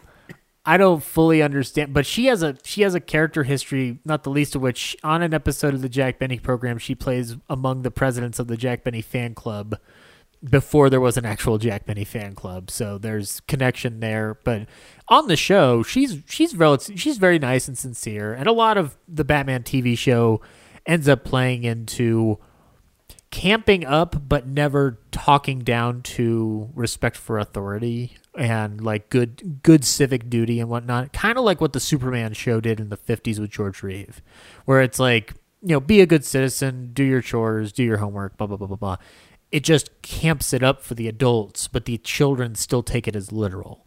Um, But you know why she's really there, right? make sure there's no hanky panky between two men in tights, right? Yeah, the network couldn't handle like Yeah. two single men living together. They're just really like, three because of Alfred. hold on, hold on, Dozier. You're gonna tell me that it's just an elderly British man, a young twenty, a young sixteen year old played by a twenty year old, and this billionaire.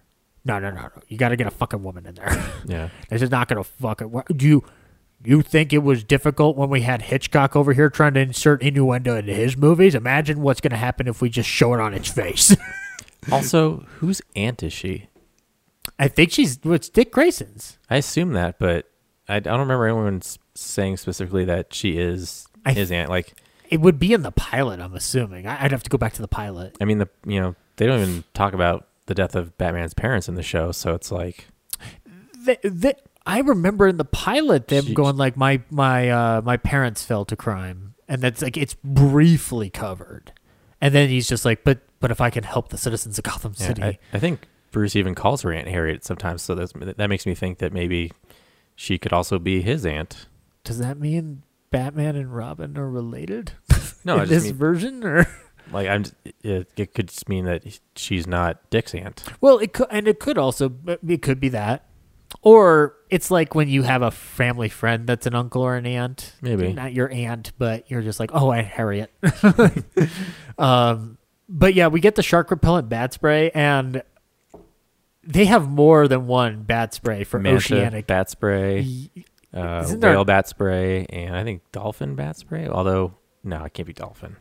Yeah, we're going to repel those dolphins, but if they try to sacrifice themselves for us later on down the line, then we'll honor them with no memorial whatsoever other than a mention. Yeah, I definitely know there's whale. And I just said the other one, forgot it already. Uh, we'll have to we'll have to get a screenshot for people and we'll post it on the Twitter feed.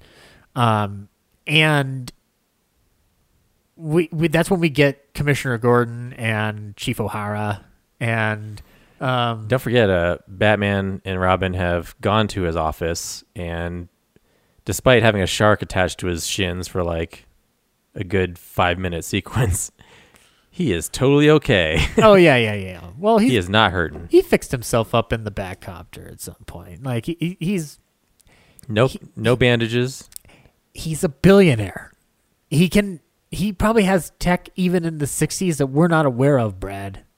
Has like a healing pill of some kind for Stop making excuses, Zach. It doesn't make sense. The, no, the show makes excuses to have solutions that are super convenient for any moment that they have, like the bat sp- a shark repellent bat spray. Why is that specifically in the copter and not in the boat? I, no one. They could both be there. We just didn't see them in the boat. You know, he could have okay, duplicates. Okay, that's fair. Yeah. But like, how often is he needing to do things oceanic related in the copter? I mean, it's a copter. You could fly over the ocean pretty easily. I mean, the only thing I need to know is does he have a crane that he is allowed to let go of like huge atomic bombs into the ocean like we were discussing earlier. Like I didn't see a crane really. I saw the bat ladder and the bat steps, but I don't think I saw a crane. Bat ladder. The I bat kept saying ladder. stairs. Yeah. No, that's yeah, but ladder stairs same same difference. no, he runs around with the bomb. Why does he need it on the copter? Yeah. I can get it over the bay. that line will never come to me. Uh, not come to me. He also they also hold a press conference to be like, "What's the deal with this boat disappearing?" And he's like, "Well, that's ridiculous. How can something disappear if it's not there?" and that's when we get the the. Actually, I kind of like how Batman and Bruce both cover up themselves for like hiding information from the public or hiding the, his own identity. It's not. It's obviously not great because it's meant for comic humor and whatnot. But I'm just like, I buy that. I like that's a good PR response. Like, how it, that's impossible. How could there be a boat there if it disappeared? Like that. that it, therefore, not there. Um, and that's when we also get the first appearance of Lee Meriwether as Catwoman, who's also Katanya Kitka. Kitka. Well, Kit, Kitka, but like her full name is Katanya something something. I missed that. Yeah, like she she she gives a full huge name. She actually tries to say like like will you please take off your mask so we can have a uh, picture for the Moscow Bugle. She- Causes quite a stir in yeah, the room. "Wha- what Batman take off his mask? How dare you, man? you will ruin everything. they establish you can't take off the mask. How dare you take off this mask? And Batman's going like, "Gentlemen, gentlemen, she's a stranger in our country." She doesn't understand our customs. Yeah, exactly. If I were to remove my mask, it would put my family and uh, those I live with in danger, which should already be a clue. Did you say that? yeah, those I live with. I thought he gave some other excuse because I was waiting for that, yeah. but I don't. I don't remember him saying that. I remember the line specific. The, one of the lines being among the lines of like, if I the, the the the family we live with would be in danger. It's either that or it's Robin, one of the two. But one of them references the people we live with, and I'm like, well, already you know there's more than two people in the house, and we'll get into we'll get into Alfred and how he plays into this because I have a feeling that Alfred's been letting people into the Batcave far before Vicky Vale. yeah. We also find out that uh, Commissioner Gordon has deputized both Batman and Robin. They are They're not vigilantes. Yeah, they're duly elected uh, uh, officers of the law, which gets around a censorship of the time for television and for film that would have um, not allowed Batman to be a masked vigilante who's wanted by the police because police need to be the upstanding of law and order. You Batman can't- says in that scene, "We respect the police." Or Yeah. some, something along those lines. No, B- uh, Burt Ward goes, support your police. Support your police. Yes. And I'm just like, ah, that line didn't age well today, did it? but anyway, um, we then get the uh, the uh, the press conference leaves, and they go into like, wh- who could be behind this? And he's like, I. I was bullshitting them, Commissioner. We're fucked. I don't know where that fucking boat went. and uh, they pull up on the supercomputer of some kind that existed in the 60s, I guess. What known criminals are still uh, are are still at large in Gotham? We go through the Penguin, that uh, that that flipper that that flipper that flipper handed fiend or like what the line is, the Riddler, the Joker, Joker, yeah. and then they go Catwoman too. uh, and I thought they got to Catwoman later, but yeah. they got to Catwoman at the end. They looked at it all, but they assume initially that it's just Penguin, Riddler, and Joker yeah. because Because the Joker's or the Riddler's riddles yeah, out everything. Yeah. yeah, exactly. And then that's when we get our int- our big villain. Ro- uh, we get our first Legion of Doom, which has a different name on the sign, uh, and they have like a little squid emblem for them with a little beak.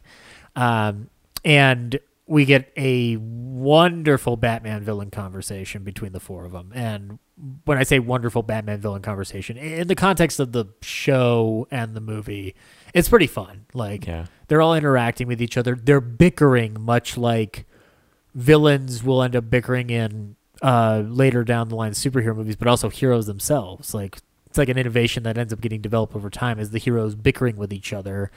They do it in Batman, but I think it gets perfected with the MCU. uh, Oh, yeah. arguably. Um, we get the established plot that is clearly up to no good. They've they've kidnapped Commodore Schmidlap, and with the set purpose of kidnapping members of the of a UN equivalent, the the United Security Council, the World Security Council, or something. Yeah. Basically diplomats from every corner of the Earth meeting up in the UN fashion. Uh, Batman and Robin don't know that yet. We do, but this is their initial plot, and we get Batman and Robin then learn, you know, hey, the boat disappeared because they found a projector inside there. Um, Projector hidden in a buoy. yeah, exactly. And uh, and this is when we also get the like what the first of Riddler's many air uh, missile riddles, Air ridden middle. skywriter, skywriting, Skywriting, yeah. skywriting riddles. And the way we get introduced to that is Robin going, "Holy Polaris!" and then we see footage of a Polaris missile going up. Yeah. Um, and the plot from there kind of delves into episodic situations that going through each one like n- not all of them are like super integral to the plot but there are ones that like deal with batman lore in a sense and in, in a certain respect like tangentially. The first one of the first ones i wanted to bring up is so batman's uh batman they the the bad guys established like they they're gonna kidnap bruce wayne In order to succeed in connect or dehydrating the council, they have to get rid of Batman first. So yeah so they they plot to use Bruce Wayne as bait. Yeah, so that they can take down Batman and subdue Batman. Well, they want Bat. They want to lure Batman back to their hideout so he can step on a launching pad and get just shot out a window. Yeah, it's it's almost too specific to ever work. Period. Yeah, it's very specific and very non-lethal. Yeah, exactly. And also, it they're they're accounting for the fact that he's just going to not look. He's the world's greatest detective. He's not going to look down at the ground to make sure he's not stepping on a trap. Yeah. Because I don't think Batman's ever stepped on any traps of that nature where they have like completely caught him off guard that I've seen. I don't remember, but this version of Batman is not as uh, ahead of the villains as he is in the comics. Obviously, No, he's actually actually. It's funny. He's like he he actually does detective work in the movie. Technically, he does. Yeah, um, but he's also like pretty gullible. Like, Oh yeah, yeah. Well, he's he's a he's a he's a nice sweet guy, Brad. He's he's he's a nice Batman. He's not he he's not he's not gonna do what we saw in that Pattinson trailer. he's certainly not going to do. Where are they? he's not gonna punch Cesar Romero. swear to me. Don't worry, I'm gonna tell you. First, let me put back on my mustache. um, and uh, but Catwoman disguises herself as uh, of Kitka, and um, they never give Catwoman an actual name, um, like Selina Kyle. right. She's just Catwoman. That Catwoman's her actual name. Kitka is is hers is her side deal. I might be wrong, but I don't think Selina Kyle became her name until Batman Returns. I, I don't think she had a name in the comics either, but I could be wrong. I, I'm I'm I'm not familiar with it either. I Selina Kyle's my go-to name primarily because of Batman Returns, but also knowing what some comics have done down the line. I think actually Batman. I thought the Dark Knight Returns called her Selina Kyle. So maybe that's it too. I don't know. Yeah, maybe. I might be misremembering, but yeah, as far as I know, like in the f- you know fifties and sixties, uh, Catwoman I think it's just Catwoman. Yeah, it's just Catwoman. So just like Joker's just Joker. You know. yeah, he's just Joker. He doesn't have a he doesn't have a, a Red Hood gang origin story Yeah. or whatever origin story he feels like telling that day. You know, I would have loved to hear Cesar Romero going, "Do you want to know? how I got these scars." I think Riddler did. I think he was Edward Nashton yeah, before he became Edward Nygma in the Forever movie. yeah, um, and the the Kitka Bruce Wayne thing back and forth does set a template down the line for the flirtation that we see on screen between Batman and Catwoman. And in here, you still even see it with Batman and Catwoman in their costumes, but this is like a cinematic forebearer to like that trope we then see in Batman Returns, The Dark Knight Rises, and then we'll probably end up seeing some version of it in Matt Reeves' The Batman, because isn't Catwoman in that one too? Yeah. Yeah, so we have Catwoman in that one, we have Penguin, and we have Riddler. So Um, if we do you get, know? If we get the Joker in that one, Brad, this is a secret remake of Batman sixty six. Uh, according to the commentary, the reason Bruce Wayne is in this movie so much is because Adam West didn't want to wear the cowl the whole movie. yeah, not not only that, he was also he agreed to do the film under the condition that he would get primarily more screen on screen time too. So, the, Robin never leaves his costume in this movie. I don't think you see him out of that costume once. Uh, when they drive up in the car in the very opening. Yeah, Yeah. but isn't that also stock footage from the TV show? So does that count? I don't know. Is that or is Maybe. it? Well, they also like walk into the house and they go down the bat pools. So Yeah, I guess so. Okay, so yeah, but you but beyond that though, Dick Grayson stays in costume the entire time. yeah. Um, and um, but Burt Ward gets a lot to do in this movie. He's not completely useless. Oh, yeah. Like he does, he solves my fa- one of my favorite riddles. Like what what has four, uh, what has four letters and right? Uh, what what has yellow skin and rights? A ballpoint banana. right. My favorite response out of Robin in a movie in, in anything Batman related is that line. Th- those aren't good riddles, Zach. no, they aren't. No, they aren't. They aren't good. Again, riddles. very contrived. They they are written by it's Loren. Look, it's Lorenzo Semple Jr. going like, well, I know how to write comedy, so I'm just going to write contrived riddles so that they can solve it, so I can sell this humor. You know? No, it's Lorenzo Semple being like, "Shit, I got to turn this in on Friday." Uh, what do I got in front of me? Ballpoint pen and it's a six-week uh, production. Script's got to be ready. yeah, he tried. Oh, you know how he wrote that line? He's like, oh shit, I got to write this line. He grabbed a banana instead of a pen, and he's like, say. then he like- gets an actual pet. It's like P.T. or Griffin. Uh, Peter Griffin. Yeah, Peter Griffin. Ah, crap. uh, and uh, but but yeah, we get Bruce in the hot, uh, brought to the villain's lair. Bruce actually holds his own in a fight, like without the Batman costume on, which is kind of cool to see. Uh, No one's suspicious suspicious that this millionaire knows how to fight.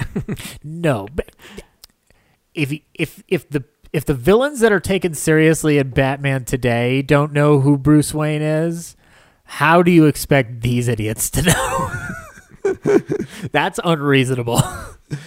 um, It was also fun seeing uh I mean, I, I'm pretty sure uh, everyone else, like Romero and Gorshin, are fighting, like doing their own stunts, but Burgess Meredith is replaced by a stunt guy. Oh yeah, yeah, yeah, yeah. Yeah. That's that's clearly on its face.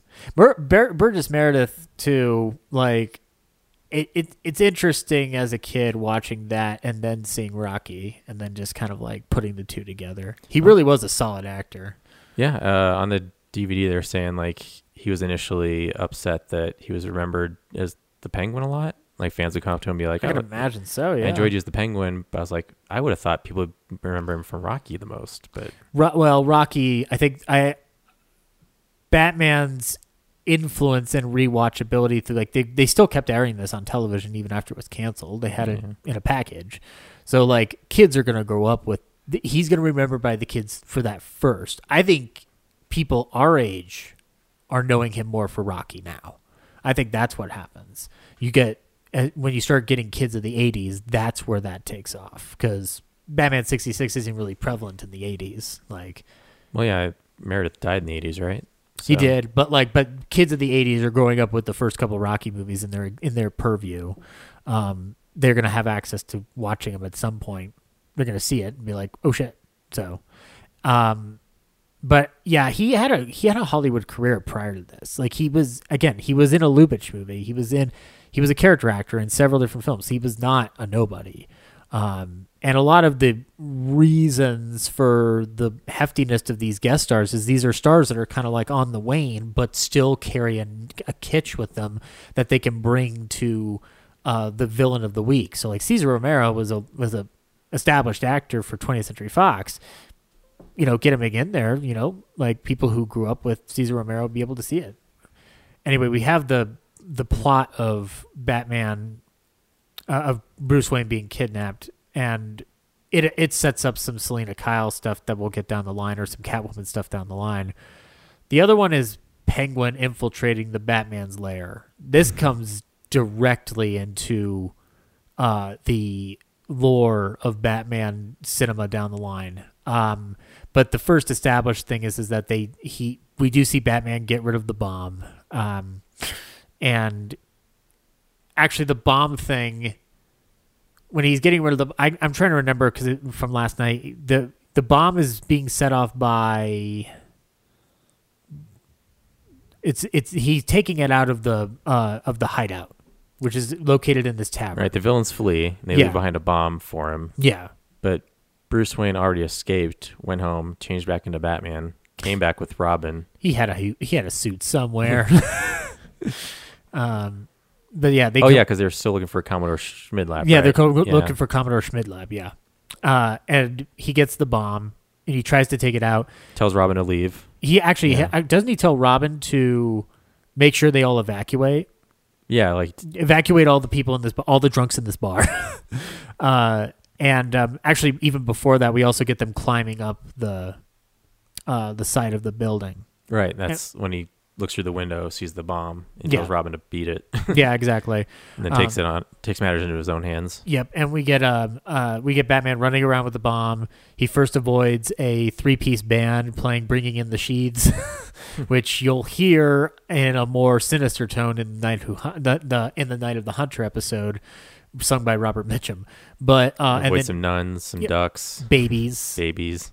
L- couple making out on a boat, Yep. and then he says the line, Some days you just can't get rid of a bomb. uh, and from there, uh, the bomb goes off. We think Batman might be dead, but oh no, it's not. Luckily, I was behind these heavy iron bars. Squatting right next to where Robin's standing, and Robin can't see him. yeah, it's it's it's one step away from being a Batman vaudeville show in certain points of the show and in the movie's existence. Uh, but this is also when, but then again, this is when Penguin comes up disguised as Commodore Schmidlap, and Batman and Robin decide to just go along with this. Well, yeah, they, they recognize it's like, they, they recognize this is it's Penguin. Like they Yeah. huddled together and like this is Penguin, right? I'm not crazy. Yeah, and you're like, no, no, you're not, young Ward. That this guy thinks we're idiots. But their plan is like, okay, if we string them along, we can find out where the rest of the villains are. yeah, exactly. Yeah, we'll string him along. We'll bring him into the ca- we'll bring him into the cave. But obviously, they're not going to let him see how to get to the cave. So they give him the the bat knockout gas, and then they give him the bat wake up gas to wake. him. so many, so much tech, so much technology, Brad, in this utility belt in this car. Um, I don't even think Nolan Batman has this much access to equipment, and he had the whole R and D department under Lucius Fox. um, and so uh, Penguin is led into the Batcave. Now, I don't want to hear anybody argue about Alfred letting Vicky into the Batcave because Batman's let people into his own cave before. Well, again, two different. Two different eras, but still. Yeah. like and also it's upped again in Batman Forever when the Riddler and uh uh Two-Face invade Wayne Manor and cuz uh Riddler already figures out at that point that Batman is Bruce Wayne. Yeah. Now I was just remembering the, the TV show itself. I'm pretty sure a lot of times villains ended up in the Batcave. It would make sense like they they just they weren't beholden to a myth or a lore. Like the cave doesn't matter so long as you don't take off that mask. It may Um, not have been a thing in the comics until the 70s really. I mean, he goes back to his dark roots. Yeah, where they're just like nobody knows where this fucking cave is. Nobody's Yeah. getting in this cave. Um, but they get into the cave, and Penguin has brought in some very uh, uh, He snuck in some contraband. yeah, he did in the form of five guinea pigs uh, that he dehydrated with the dehydrating technology that's going to come into play, and we think we're going to get. They delay the big Biff Pow Zam fight for the very end. We think we're going to get it here because we've always gotten this with the goons in the TV show, but they fucking disappear in an instant.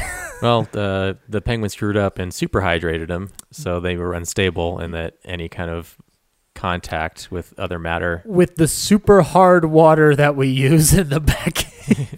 hard water comes out of the fucking tap, Brad. Well, he had soft and hard, but the penguin got the hose on the switch and it yeah, cranked it the wrong yeah, way. Yeah, he cranked it the wrong way. Yeah, yeah, yeah. Because Burgess Meredith is a goof. but like, I've got hard water, Brad. You've got hard water.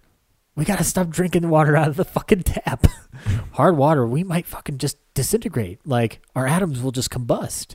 And he, I love that Robin asks, like, "Will they? They will? You, you're saying they'll never come back again?" And Batman goes, "Not in this universe." and that That's not a, suggests he already knows about the multiverse. yeah, ex- not, it's that, and it's also chilling. like just going like Batman's like this. I don't think you ever get away with this on the TV show. In the movie, he's just like, "Death is coming for us all, Robin." They're not only dead, they're in a horrible alternate universe. you think the Phantom Zone is a hell on Earth? Just wait until you've gone into a whole other plane of existence, Robin. This is this is a movie from 1966. It's supposed to be a comedy, and we're fucking dealing with Antimatter, and antimatter. parallel universes. Yeah, and and I'm sure Burgess Meredith is looking at the script, going like, "Okay, these are words, and I can say them. Done." Not too dissimilar from how Star Wars actors deliver Star Wars dialogue. They're just like, "Oh, it's insert Star Wars stuff here." um, So but then, yeah, he's then- still there, and then they Batman and Robin double down on believing that he's Schmidlap, yeah, they're just like, "We're so sorry, Commissioner or Co- Commodore." despite Penguin revealing that he is not Commodore Schmidlap during the fight. the Penguin is very confused right now, yeah, the Penguin's getting but he has been lured into a false sense of security. the, pe- the Penguin is being gaslit by Yeah. Batman, which. Um, and then they let him steal the Batmobile. yeah, they let him steal the Batmobile, and we get to the climax of the film where, by the way, they've been in a submarine uh, by this point in the film, and they get it. They have in the submarine. Uh, it has penguin flippers on the bottom, on the back of it.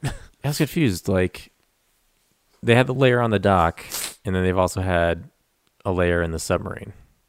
yeah, Okay. yeah. They moved the submarine one eventually to uh, transport what they get from the World Security Council, which and fire off missiles. yeah, and that revelation comes after a big Bat copter chase that ends with them conveniently landing on a foam rubber at a foam rubber convention. Yep.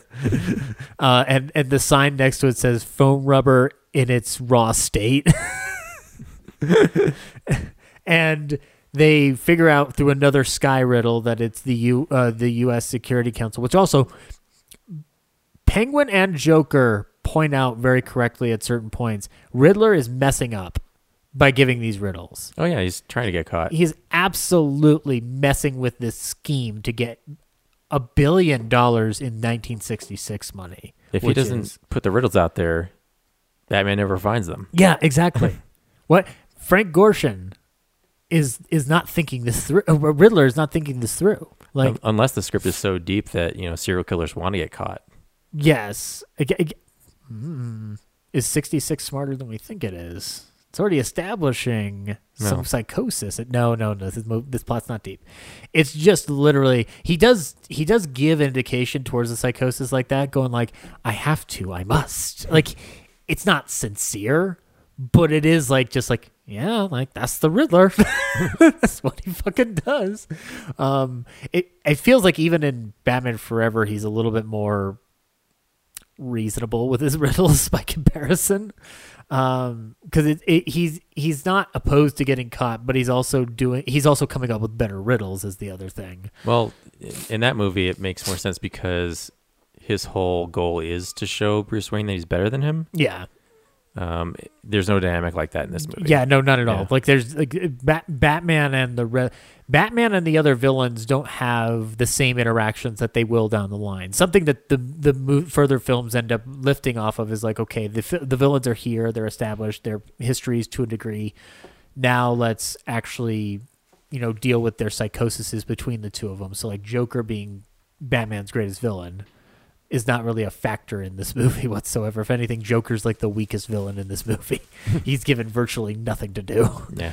apart from being a joke for commodore schmidlap uh and then we get the the villains invading the Security Council. They dehydrate all the citizens of the world. At one point, the U- the USSR representative is banging his shoe on the table, so we're getting a reference to Khrushchev in the fifties. So we're making some political commentary here. Uh, and the whole chase takes them to the high seas, where we get them on the submarine, which they circle the submarine and shoot a bat ray at it. Yeah. and uh, it destabilizes it to the point where they're all freaking the hell out, and they are transported up to the surface, and we get our um, our graphic title scene, uh, or graphic title fight scene. yeah. A which big- is a big water tank fight on the lot, Paramount lot, I will say though, Fox a lot. visuals still look pretty cool. You could tell, but it still looks cool. Like it's not. Yeah, I, I was looking for the seam of the water in the in the back wall with the painted clouds, and it was pretty Yeah, pretty well done. there is one shot where you can see the water is green, and it's the coverage of the villains, and you can see clearly behind them. There's like a green hue in the water, so either the water's green or something in the lighting is green. Um, but regardless, we get our fight. Yeah, I learned uh, on the commentary they talked about one of the stunt guys, the henchman, uh, got punched off the boat, took a dive into the water, and smashed his head on a like cone, uh, uh, like under the water. It's like a three foot three foot shallow depth in that tank, but there's like some kind of concrete spire that he smashed his head on. So like the fight ends, and they're like, you know, where's Hank? Yeah, And it like it's like within a five seconds of realizing like one of their stunt guys is missing. They all Yeah. dove in the water trying to find him, and he had to go to the hospital, get his like head stitched up, and it's pretty uh pretty scary stuff. yeah. This this that's a curse set right there. Now, if we're if we're gonna go off of the history of curse sets where something bad happens, But that could have been anybody, yeah. like even Adam West and Burt Ward because they're doing that scene too. Adam looks at that and he's just like, "Do you realize I could have died? Do I want to keep playing this character?" I mean, it's not like it'll affect me in any other negative way. It's it's impre- like it's not impressive. It's still kind of shocking like how despite being a studio production, how Yeah, how much- unsafe they they still are in the '66. Yeah, and it's still this is still the era where everything is literally what you see on screen is an actual thing happening and it's not a computer backing it up. So when you hear a story like that, it plays in conjunction with all of the different like Mad Mad Mad World had a series of stunts like that. It feels like Mad Mad Mad World was much more safety guideline strict compared to Batman 66 but again also they're working on a lower budget than Mad Mad Mad World and they're working on a tight schedule working off of the limited resources that Fox is providing for them like cuz it's not the same as what they're going to put into a My Fair Lady uh they're they're they're working with what they have and that is a sad consequence of that um I, I, it's absolutely inexcusable that it was allowed to have that kind of safety factor involved that could cause hurt. Yeah, I'm just I, I'm just surprised like how that could be overlooked. Like, I don't know, but but think like, if you're planning a stunt where people are diving off the boat, you would not have any objects yeah, in their path. That that's Yeah. that's I mean, six weeks probably just rushed it. yeah. And now Catwoman's not in this fight though. Um, really, not not not really. Cats She's- are afraid of water, so yeah, exactly. She doesn't want to fall in there like that stuntman. Um, she's she's pushing people off. Yeah, she's Yeah. she's she's she's contributing to the villain's cause, whatever. Um, in the love plot, it was suggested that Bruce and Kit Kitka are having uh, have feelings for each other, quote unquote, or at least Bruce has feelings for Kitka. Kitka Kit is Catwoman. She doesn't care. She'll just send off little Morse code messages on a cat Morse code detector. Yeah. I love the gadgets of the villains too. um, actually, in their lair, you can see um, shelves where they have like jokes, riddles. You know what's funny that I d- didn't notice before is uh, there's that one part where they're looking through the periscope and Lemur was doing the the like the weird meow Yeah. thing, and then like the other henchman is next to her and he just kind of looks over at her like, what are you what are you vocalizing right now? these these guys did not sign up for these kind of eccentrics. Yeah, it's like it's like she improvised that and he's just like, what are you doing? yeah, like shut up. That's dumb. Doesn't even- that sounds like a diseased cat. Yeah, it's not. It's not like the penguin who actually kind of sounds like a penguin, you know. Wah, wah, wah, but your, yours is just off. Uh, Eartha Kitt's better than you. um, So, or yeah, no, she- I guess it would have been uh, Julie Newmar at that point. Yeah. So yeah, she escapes into the bowels of the submarine, trips, and her mask falls off. Yep, and and Batman is heartbroken, and there's like this Almost has the tear next to his eye. Yeah, and he's just like, no, it's okay, it's okay. I'm a man. I'm a Batman. Don't let her see you cry. Don't let her see you cry. And uh, and she's going to like, no, no, it's it's all in the line of duty. And they cuff her, and they discover the dehydrated remains in, of the World Security Council in vials. The blue one, by the way, is shorter than what it pops up in later on. like the, the the size is off. Um, and But they then- go it, yeah. it, it's teetering on the edge, Brad. And then Then bubbling, bumbling cartoon Commodore Schmidlaps runs out, bumps into everybody, and he's there to cause chaos. Which, by the way, he is played by uh, Reginald Denny. This was his final role. Um, why was he on the submarine? Because he was he was in that fake submarine room that the Joker set up. he they they moved him at some point because he's initially in the lair at the tavern, and you have that one henchman whose job is only to simulate being on a boat.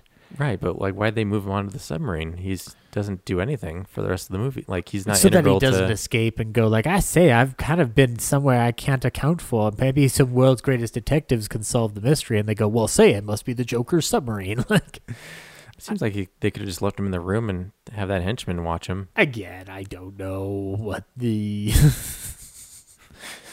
what the what what the what, what the what the logic point of it is. He's there to provide the like, hey, we took the technology from this guy, and now we're going to keep him here so that he doesn't run to the police or something. Um, but Reginald Denny. We've seen him before as Frank Crawley and Rebecca. Um, we talked about on, uh, may may have talked about him on Shamley. I don't think we brought up really Frank Crawley beyond like a few mentions, but he's also in The Locket, uh, which is a fabulous noir, and My Favorite Brunette.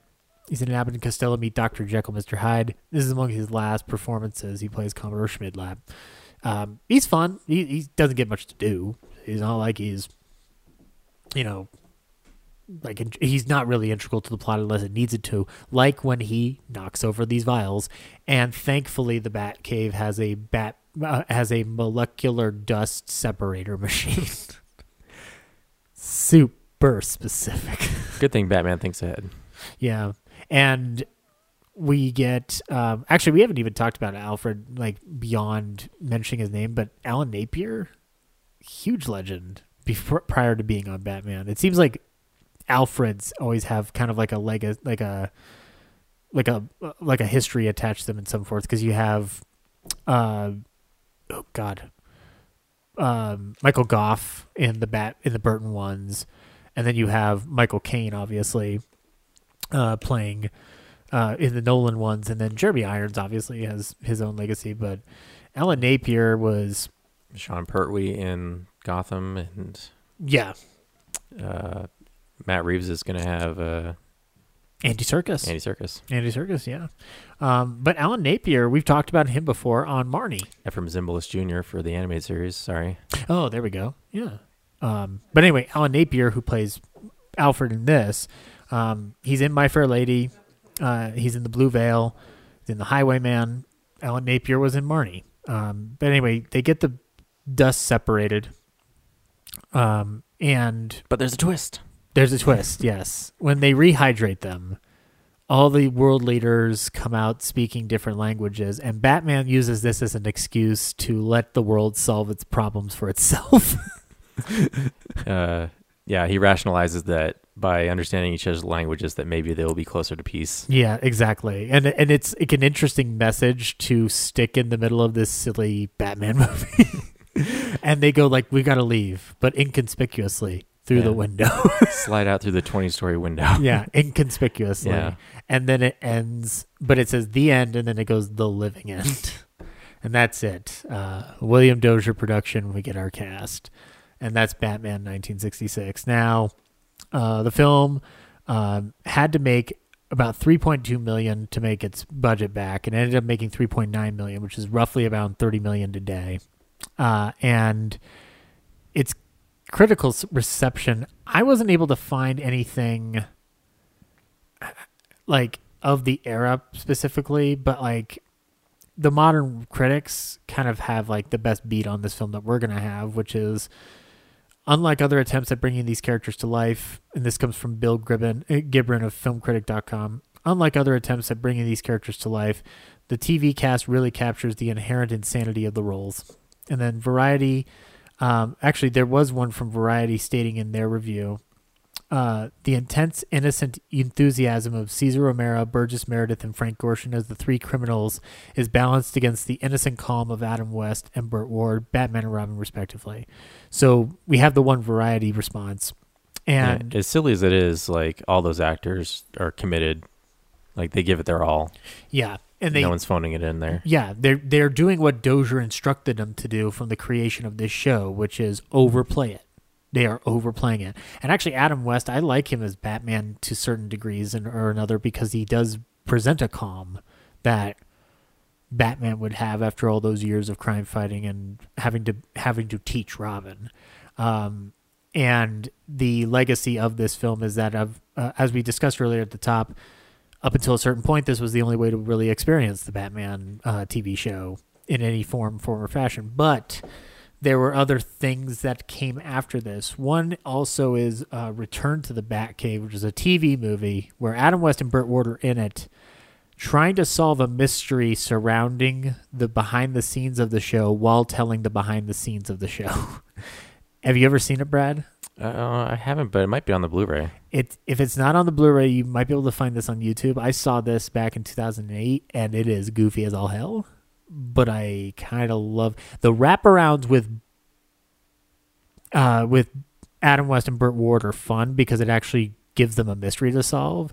But then they go into that TV movie territory of like the true story behind Batman and Robin. This is the only TV movie of that nature that like actually has something innovative behind it. Whereas the other ones are just like, oh, the the true story of the Three Stooges, produced by Mel Gibson. Except no, like it's kind of bullshit. Um, but then also the animated realm brought Adam and Burt back to the forefront with Batman Return of the Cape Crusader uh, direct to DVD and Batman versus Two Face, which was originally an episode of the television show that they weren't able to do. Or I, I can't remember what the reason was for it. Was it just like it was too, like, I think it was just um, you know, they got canceled before they could get to yeah, it. before they could get to it, but they were good, but they had William Shatner playing Two Face. Yeah, obviously, yeah, he was stuck on Star Trek, but yeah, it's also uh, Adam's Adam West's last performance as Batman. Yeah, his last performance as Batman. So Batman, he played Batman up to the up to the very end, and unfortunately, Adam and Burt for a period were so typecast and relegated that there was disrespect thrown at them. Uh, in that regard, I think that one of those legacies that you can take from typecasting is like we talked about how Vincent Price has positive typecasting in his career. This is an example of negative typecasting, and one of the things that being in a superhero movie does still carry to this day is uh, typecasting uh, in a way that limits actors. Um, because I've, I've noticed this in Chris Hemsworth, where Chris Hemsworth doesn't get the credit he deserves for his comic ability. Um, because I don't know wh- whether it's the properties or not, but like, you know, his his post Thor output isn't always like of the like superb caliber. Um, and then some like I, I uh, As I say, like I think the Ghostbusters. I like him in Ghostbusters. Ghostbusters and Men in Black International. I think I still haven't seen him in Just a- Black International, so I mean it's not great, but definitely they recognize that he can do comedy. So, yeah. And then also Extraction, which was his more recent output. Uh, but dramatic, yeah. Yeah. Uh, but also like Chris Evans has been able has been able to break the stereotype because he kind of already broke that stereotype in different ways with Scott Pilgrim prior. Yeah, Um, like the Fantastic Four, he was already The- already like comic comedic relief, and now he's doing like Knives Out dramatic stuff. So, Yeah, exactly. Um, and uh, Burt Ward and Adam West seem pretty okay with it now. oh yeah, well In the Adam- commentary, they acknowledge like, you know, why wouldn't you want to be known forever for playing these characters? Like, Right. it's an honor. Yeah.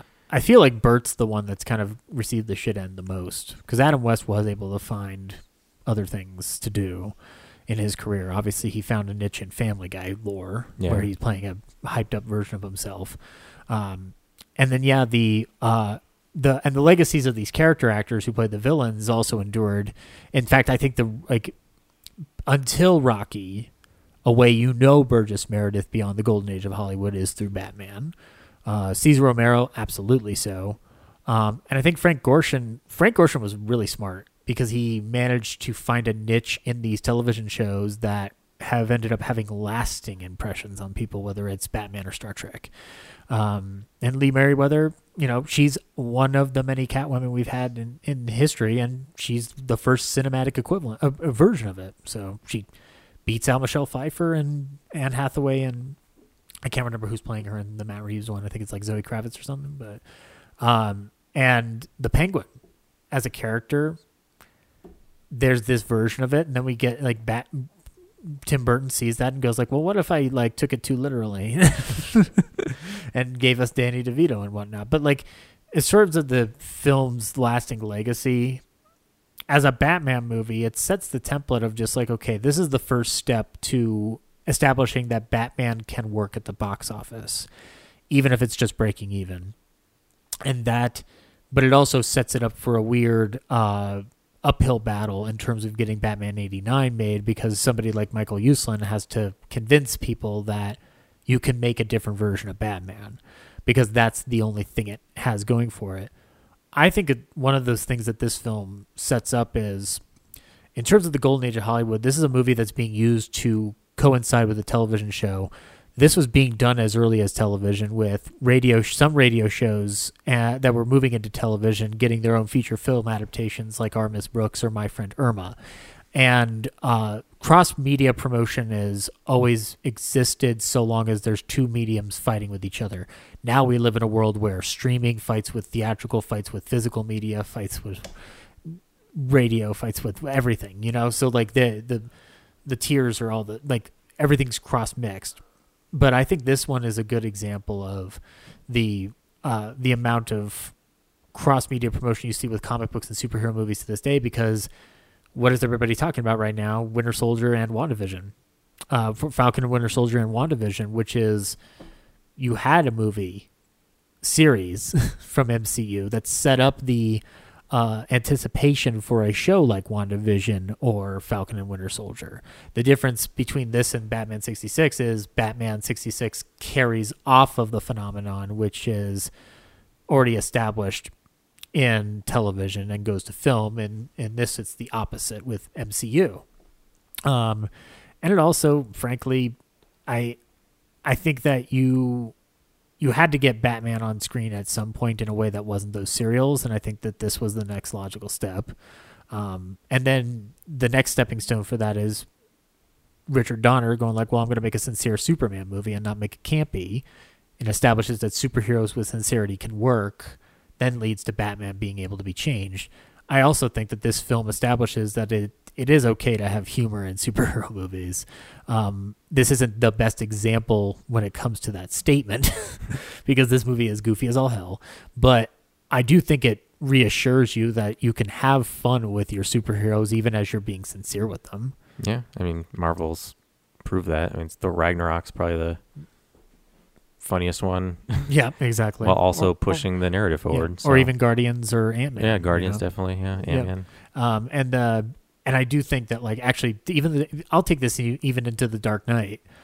Nolan looks at looks at humor with the Joker, which has had a different progression path that starts with Romero and goes into Nicholson, and he goes like, well, this Joker's not going to tell too many jokes, but I've got one good one, and it's the pet the magic pencil, which is kind of a dumb joke until he turns it into a nightmare. Yep. um, and uh, and the and again with this new Matt Reeves the Batman, we're getting three of these four villains in the same movie again. So sort of circling back in a weird way. Um, but I do think it also like points to the fact that like at the time this that this was made, we don't have the level of superhero output we have today. So this was like a flash in the pan for people. It's amazing how like this is technically the first cinematic stepping stone apart from like a Superman movie that was made in conjunction with the George Reeves show. Really are the those are the two first stepping stones to the world we live in today, a world where everybody argues about the merits between superhero blockbuster films versus art house cinema. And to be honest, there's an art to this as well. You know, it's a different type of art. It's pop art, uh, which is sort of what, in a certain way, that superhero films today are. They're pop art, but they're still art. Um, but if you would have thought that in 1966 that this is tech, this is amongst the things that would technically kick off the wave we had now, nobody would have believed you. um, it it establishes before Golden Age Hollywood dies, it sets up one last established uh, innovation that then has blossomed into something way down the line. Like it's the it's the long wait on a on a tiny seed that grows into a big ass tree. um, so there is kind of a path to it, and it also establishes grabbing known actors in these villain roles to cap off of that. Nicholson was your get for the Joker. DeVito, I was not new, but he wasn't super popular when he got cast as the Penguin. I don't think. Like, oh yeah, he was big on Taxi. well, Taxi, yes, but like movie wise, you know, he's not. I guess the It was ninety two. He got his.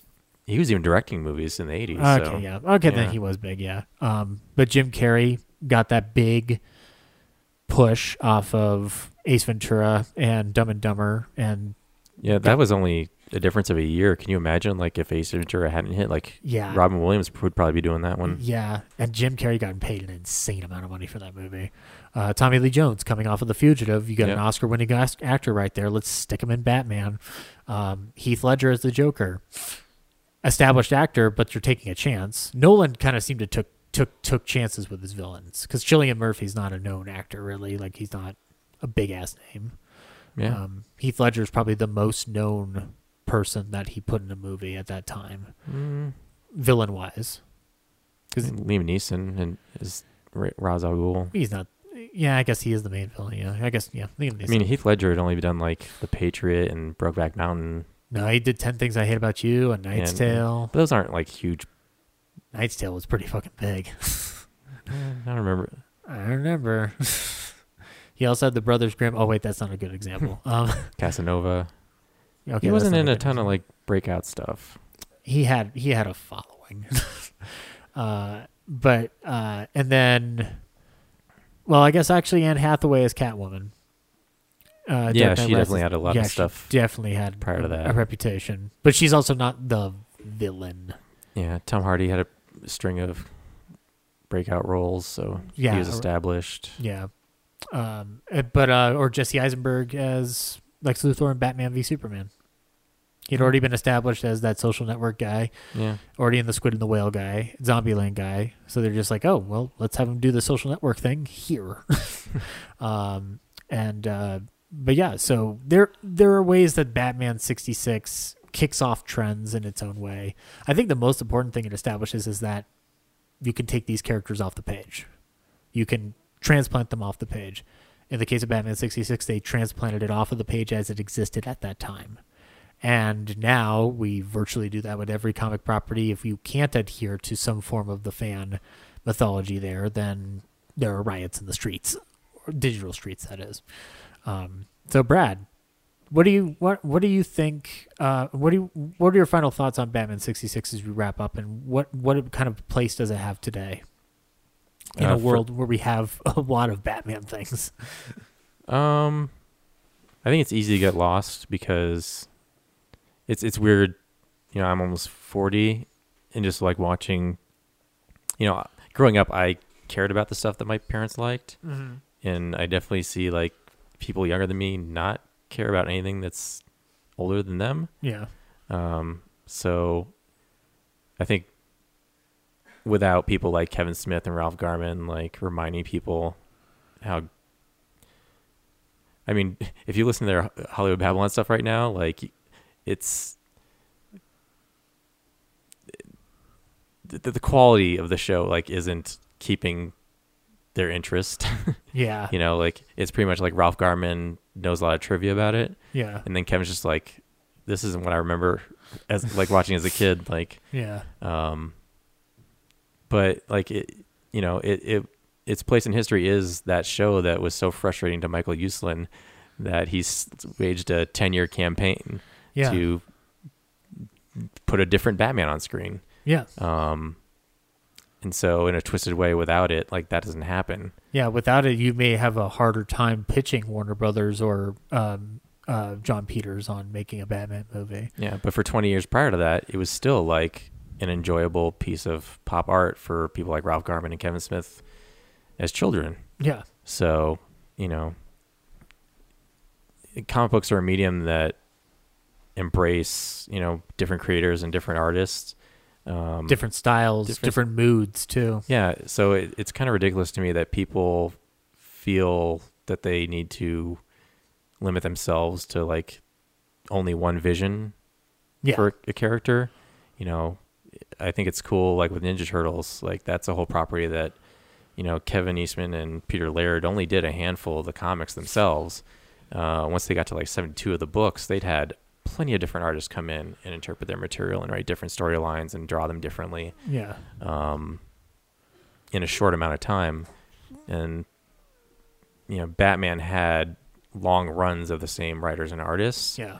for a while. Um, nowadays, that's like, you know, you get a year to do it and then you're off and someone Yeah. else is doing it. But back then, you know, the same artists were like there for three to f- four years, you know, Yeah. uh, writing and drawing. So, yeah, when people dig their heels into like, this is my Batman, I kind of like, Yeah. Just like, well, kind of look out your- like, yeah, but your dad's Batman was just as important because your dad's Batman he's- might have given you the inspiration to even look at Batman. He's a fictional character that's made up. It's just like Yeah. he can be, he can be whatever he needs to be to tell like a good story. Yeah. it's a show I think people should revisit once in Yeah. a while. It's you know, the stories aren't eh, terribly engaging. In this movie, you know, my mind was wandering quite often, but If you can tune your brain into camp humor, you'll have a blast with this show. yeah, Yeah. it is charming. It it is like a, a great spotlight into like how material was interpreted. Yeah. uh, in that time, but um, and it's yeah, and it shows an interesting tr- progression between watching this and say watching uh uh bad bad the dark knight if you if you were to watch these two side by side and just realize how many how much time had to take place before material would get treated with sincerity um And also, if you want to appreciate Forever and Batman and Robin some more, like watch these side by side, Yeah. and see, you know, don't dismiss the Schumacher ones that much because they're actually drawing upon this quite heavily, Yeah, and they're drawing off of actual eras of Batman that existed. It's quite not faithfully. Yeah, Yeah, Michael Uslan actually is the one who points that out in the behind the scenes of Batman and Robin. He sums up the four era, the four different films and which eras they're based on, and it's it's super accurate. yeah. It's almost like we should have gotten Michael Uslan on the show too. But Yeah, we have his interview on our Real Nerds podcast. But uh, yeah, Tim Burton didn't watch the show or read the comics. They And, gave uh, him Frank Miller's comic, and then he made his thing. well, I also saw the I also saw the Killing Joke, and I was like, And The Killing well, Joke. What, what if what if I just drew my version of Batman, and then I got Jack Nicholson to run around and. And you know, what if I made a boy who has scissors for hands? And what if I made Charlie and the Chocolate Factory somehow less tolerable? um, Brad, thank you so much for coming down to talk about Batman 66. Yeah, thanks for letting me find a silly movie to Yeah, dude, no, this was fun. screw up your No, classy show. No, with. that's not. anyway, yeah, that's going to wrap it up for this episode of Yesteryear Ballyhoo Review. You can find out more about us on the tag at the end of the show. Uh, coming up uh, with the newer episodes, this is kind of the last of the big bulk that I'm recording. Uh, but we will have Jack Hanley on for Night of the Hunter.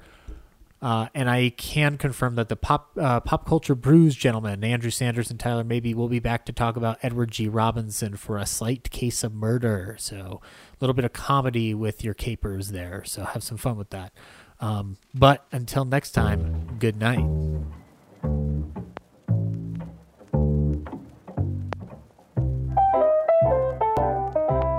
This concludes tonight's episode of Yesteryear Ballyhoo Review. Remember, you can follow us on Twitter at Ballyhoo Pod and on Instagram at Ballyhoo Review Pod. That's R E V U E. Our theme was composed by Matty Ghost. Be sure to check him out on Twitch for more of his music.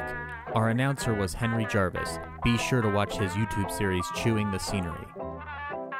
This is Zach signing off. Stay tuned for Jack Benny, who follows immediately after station identification.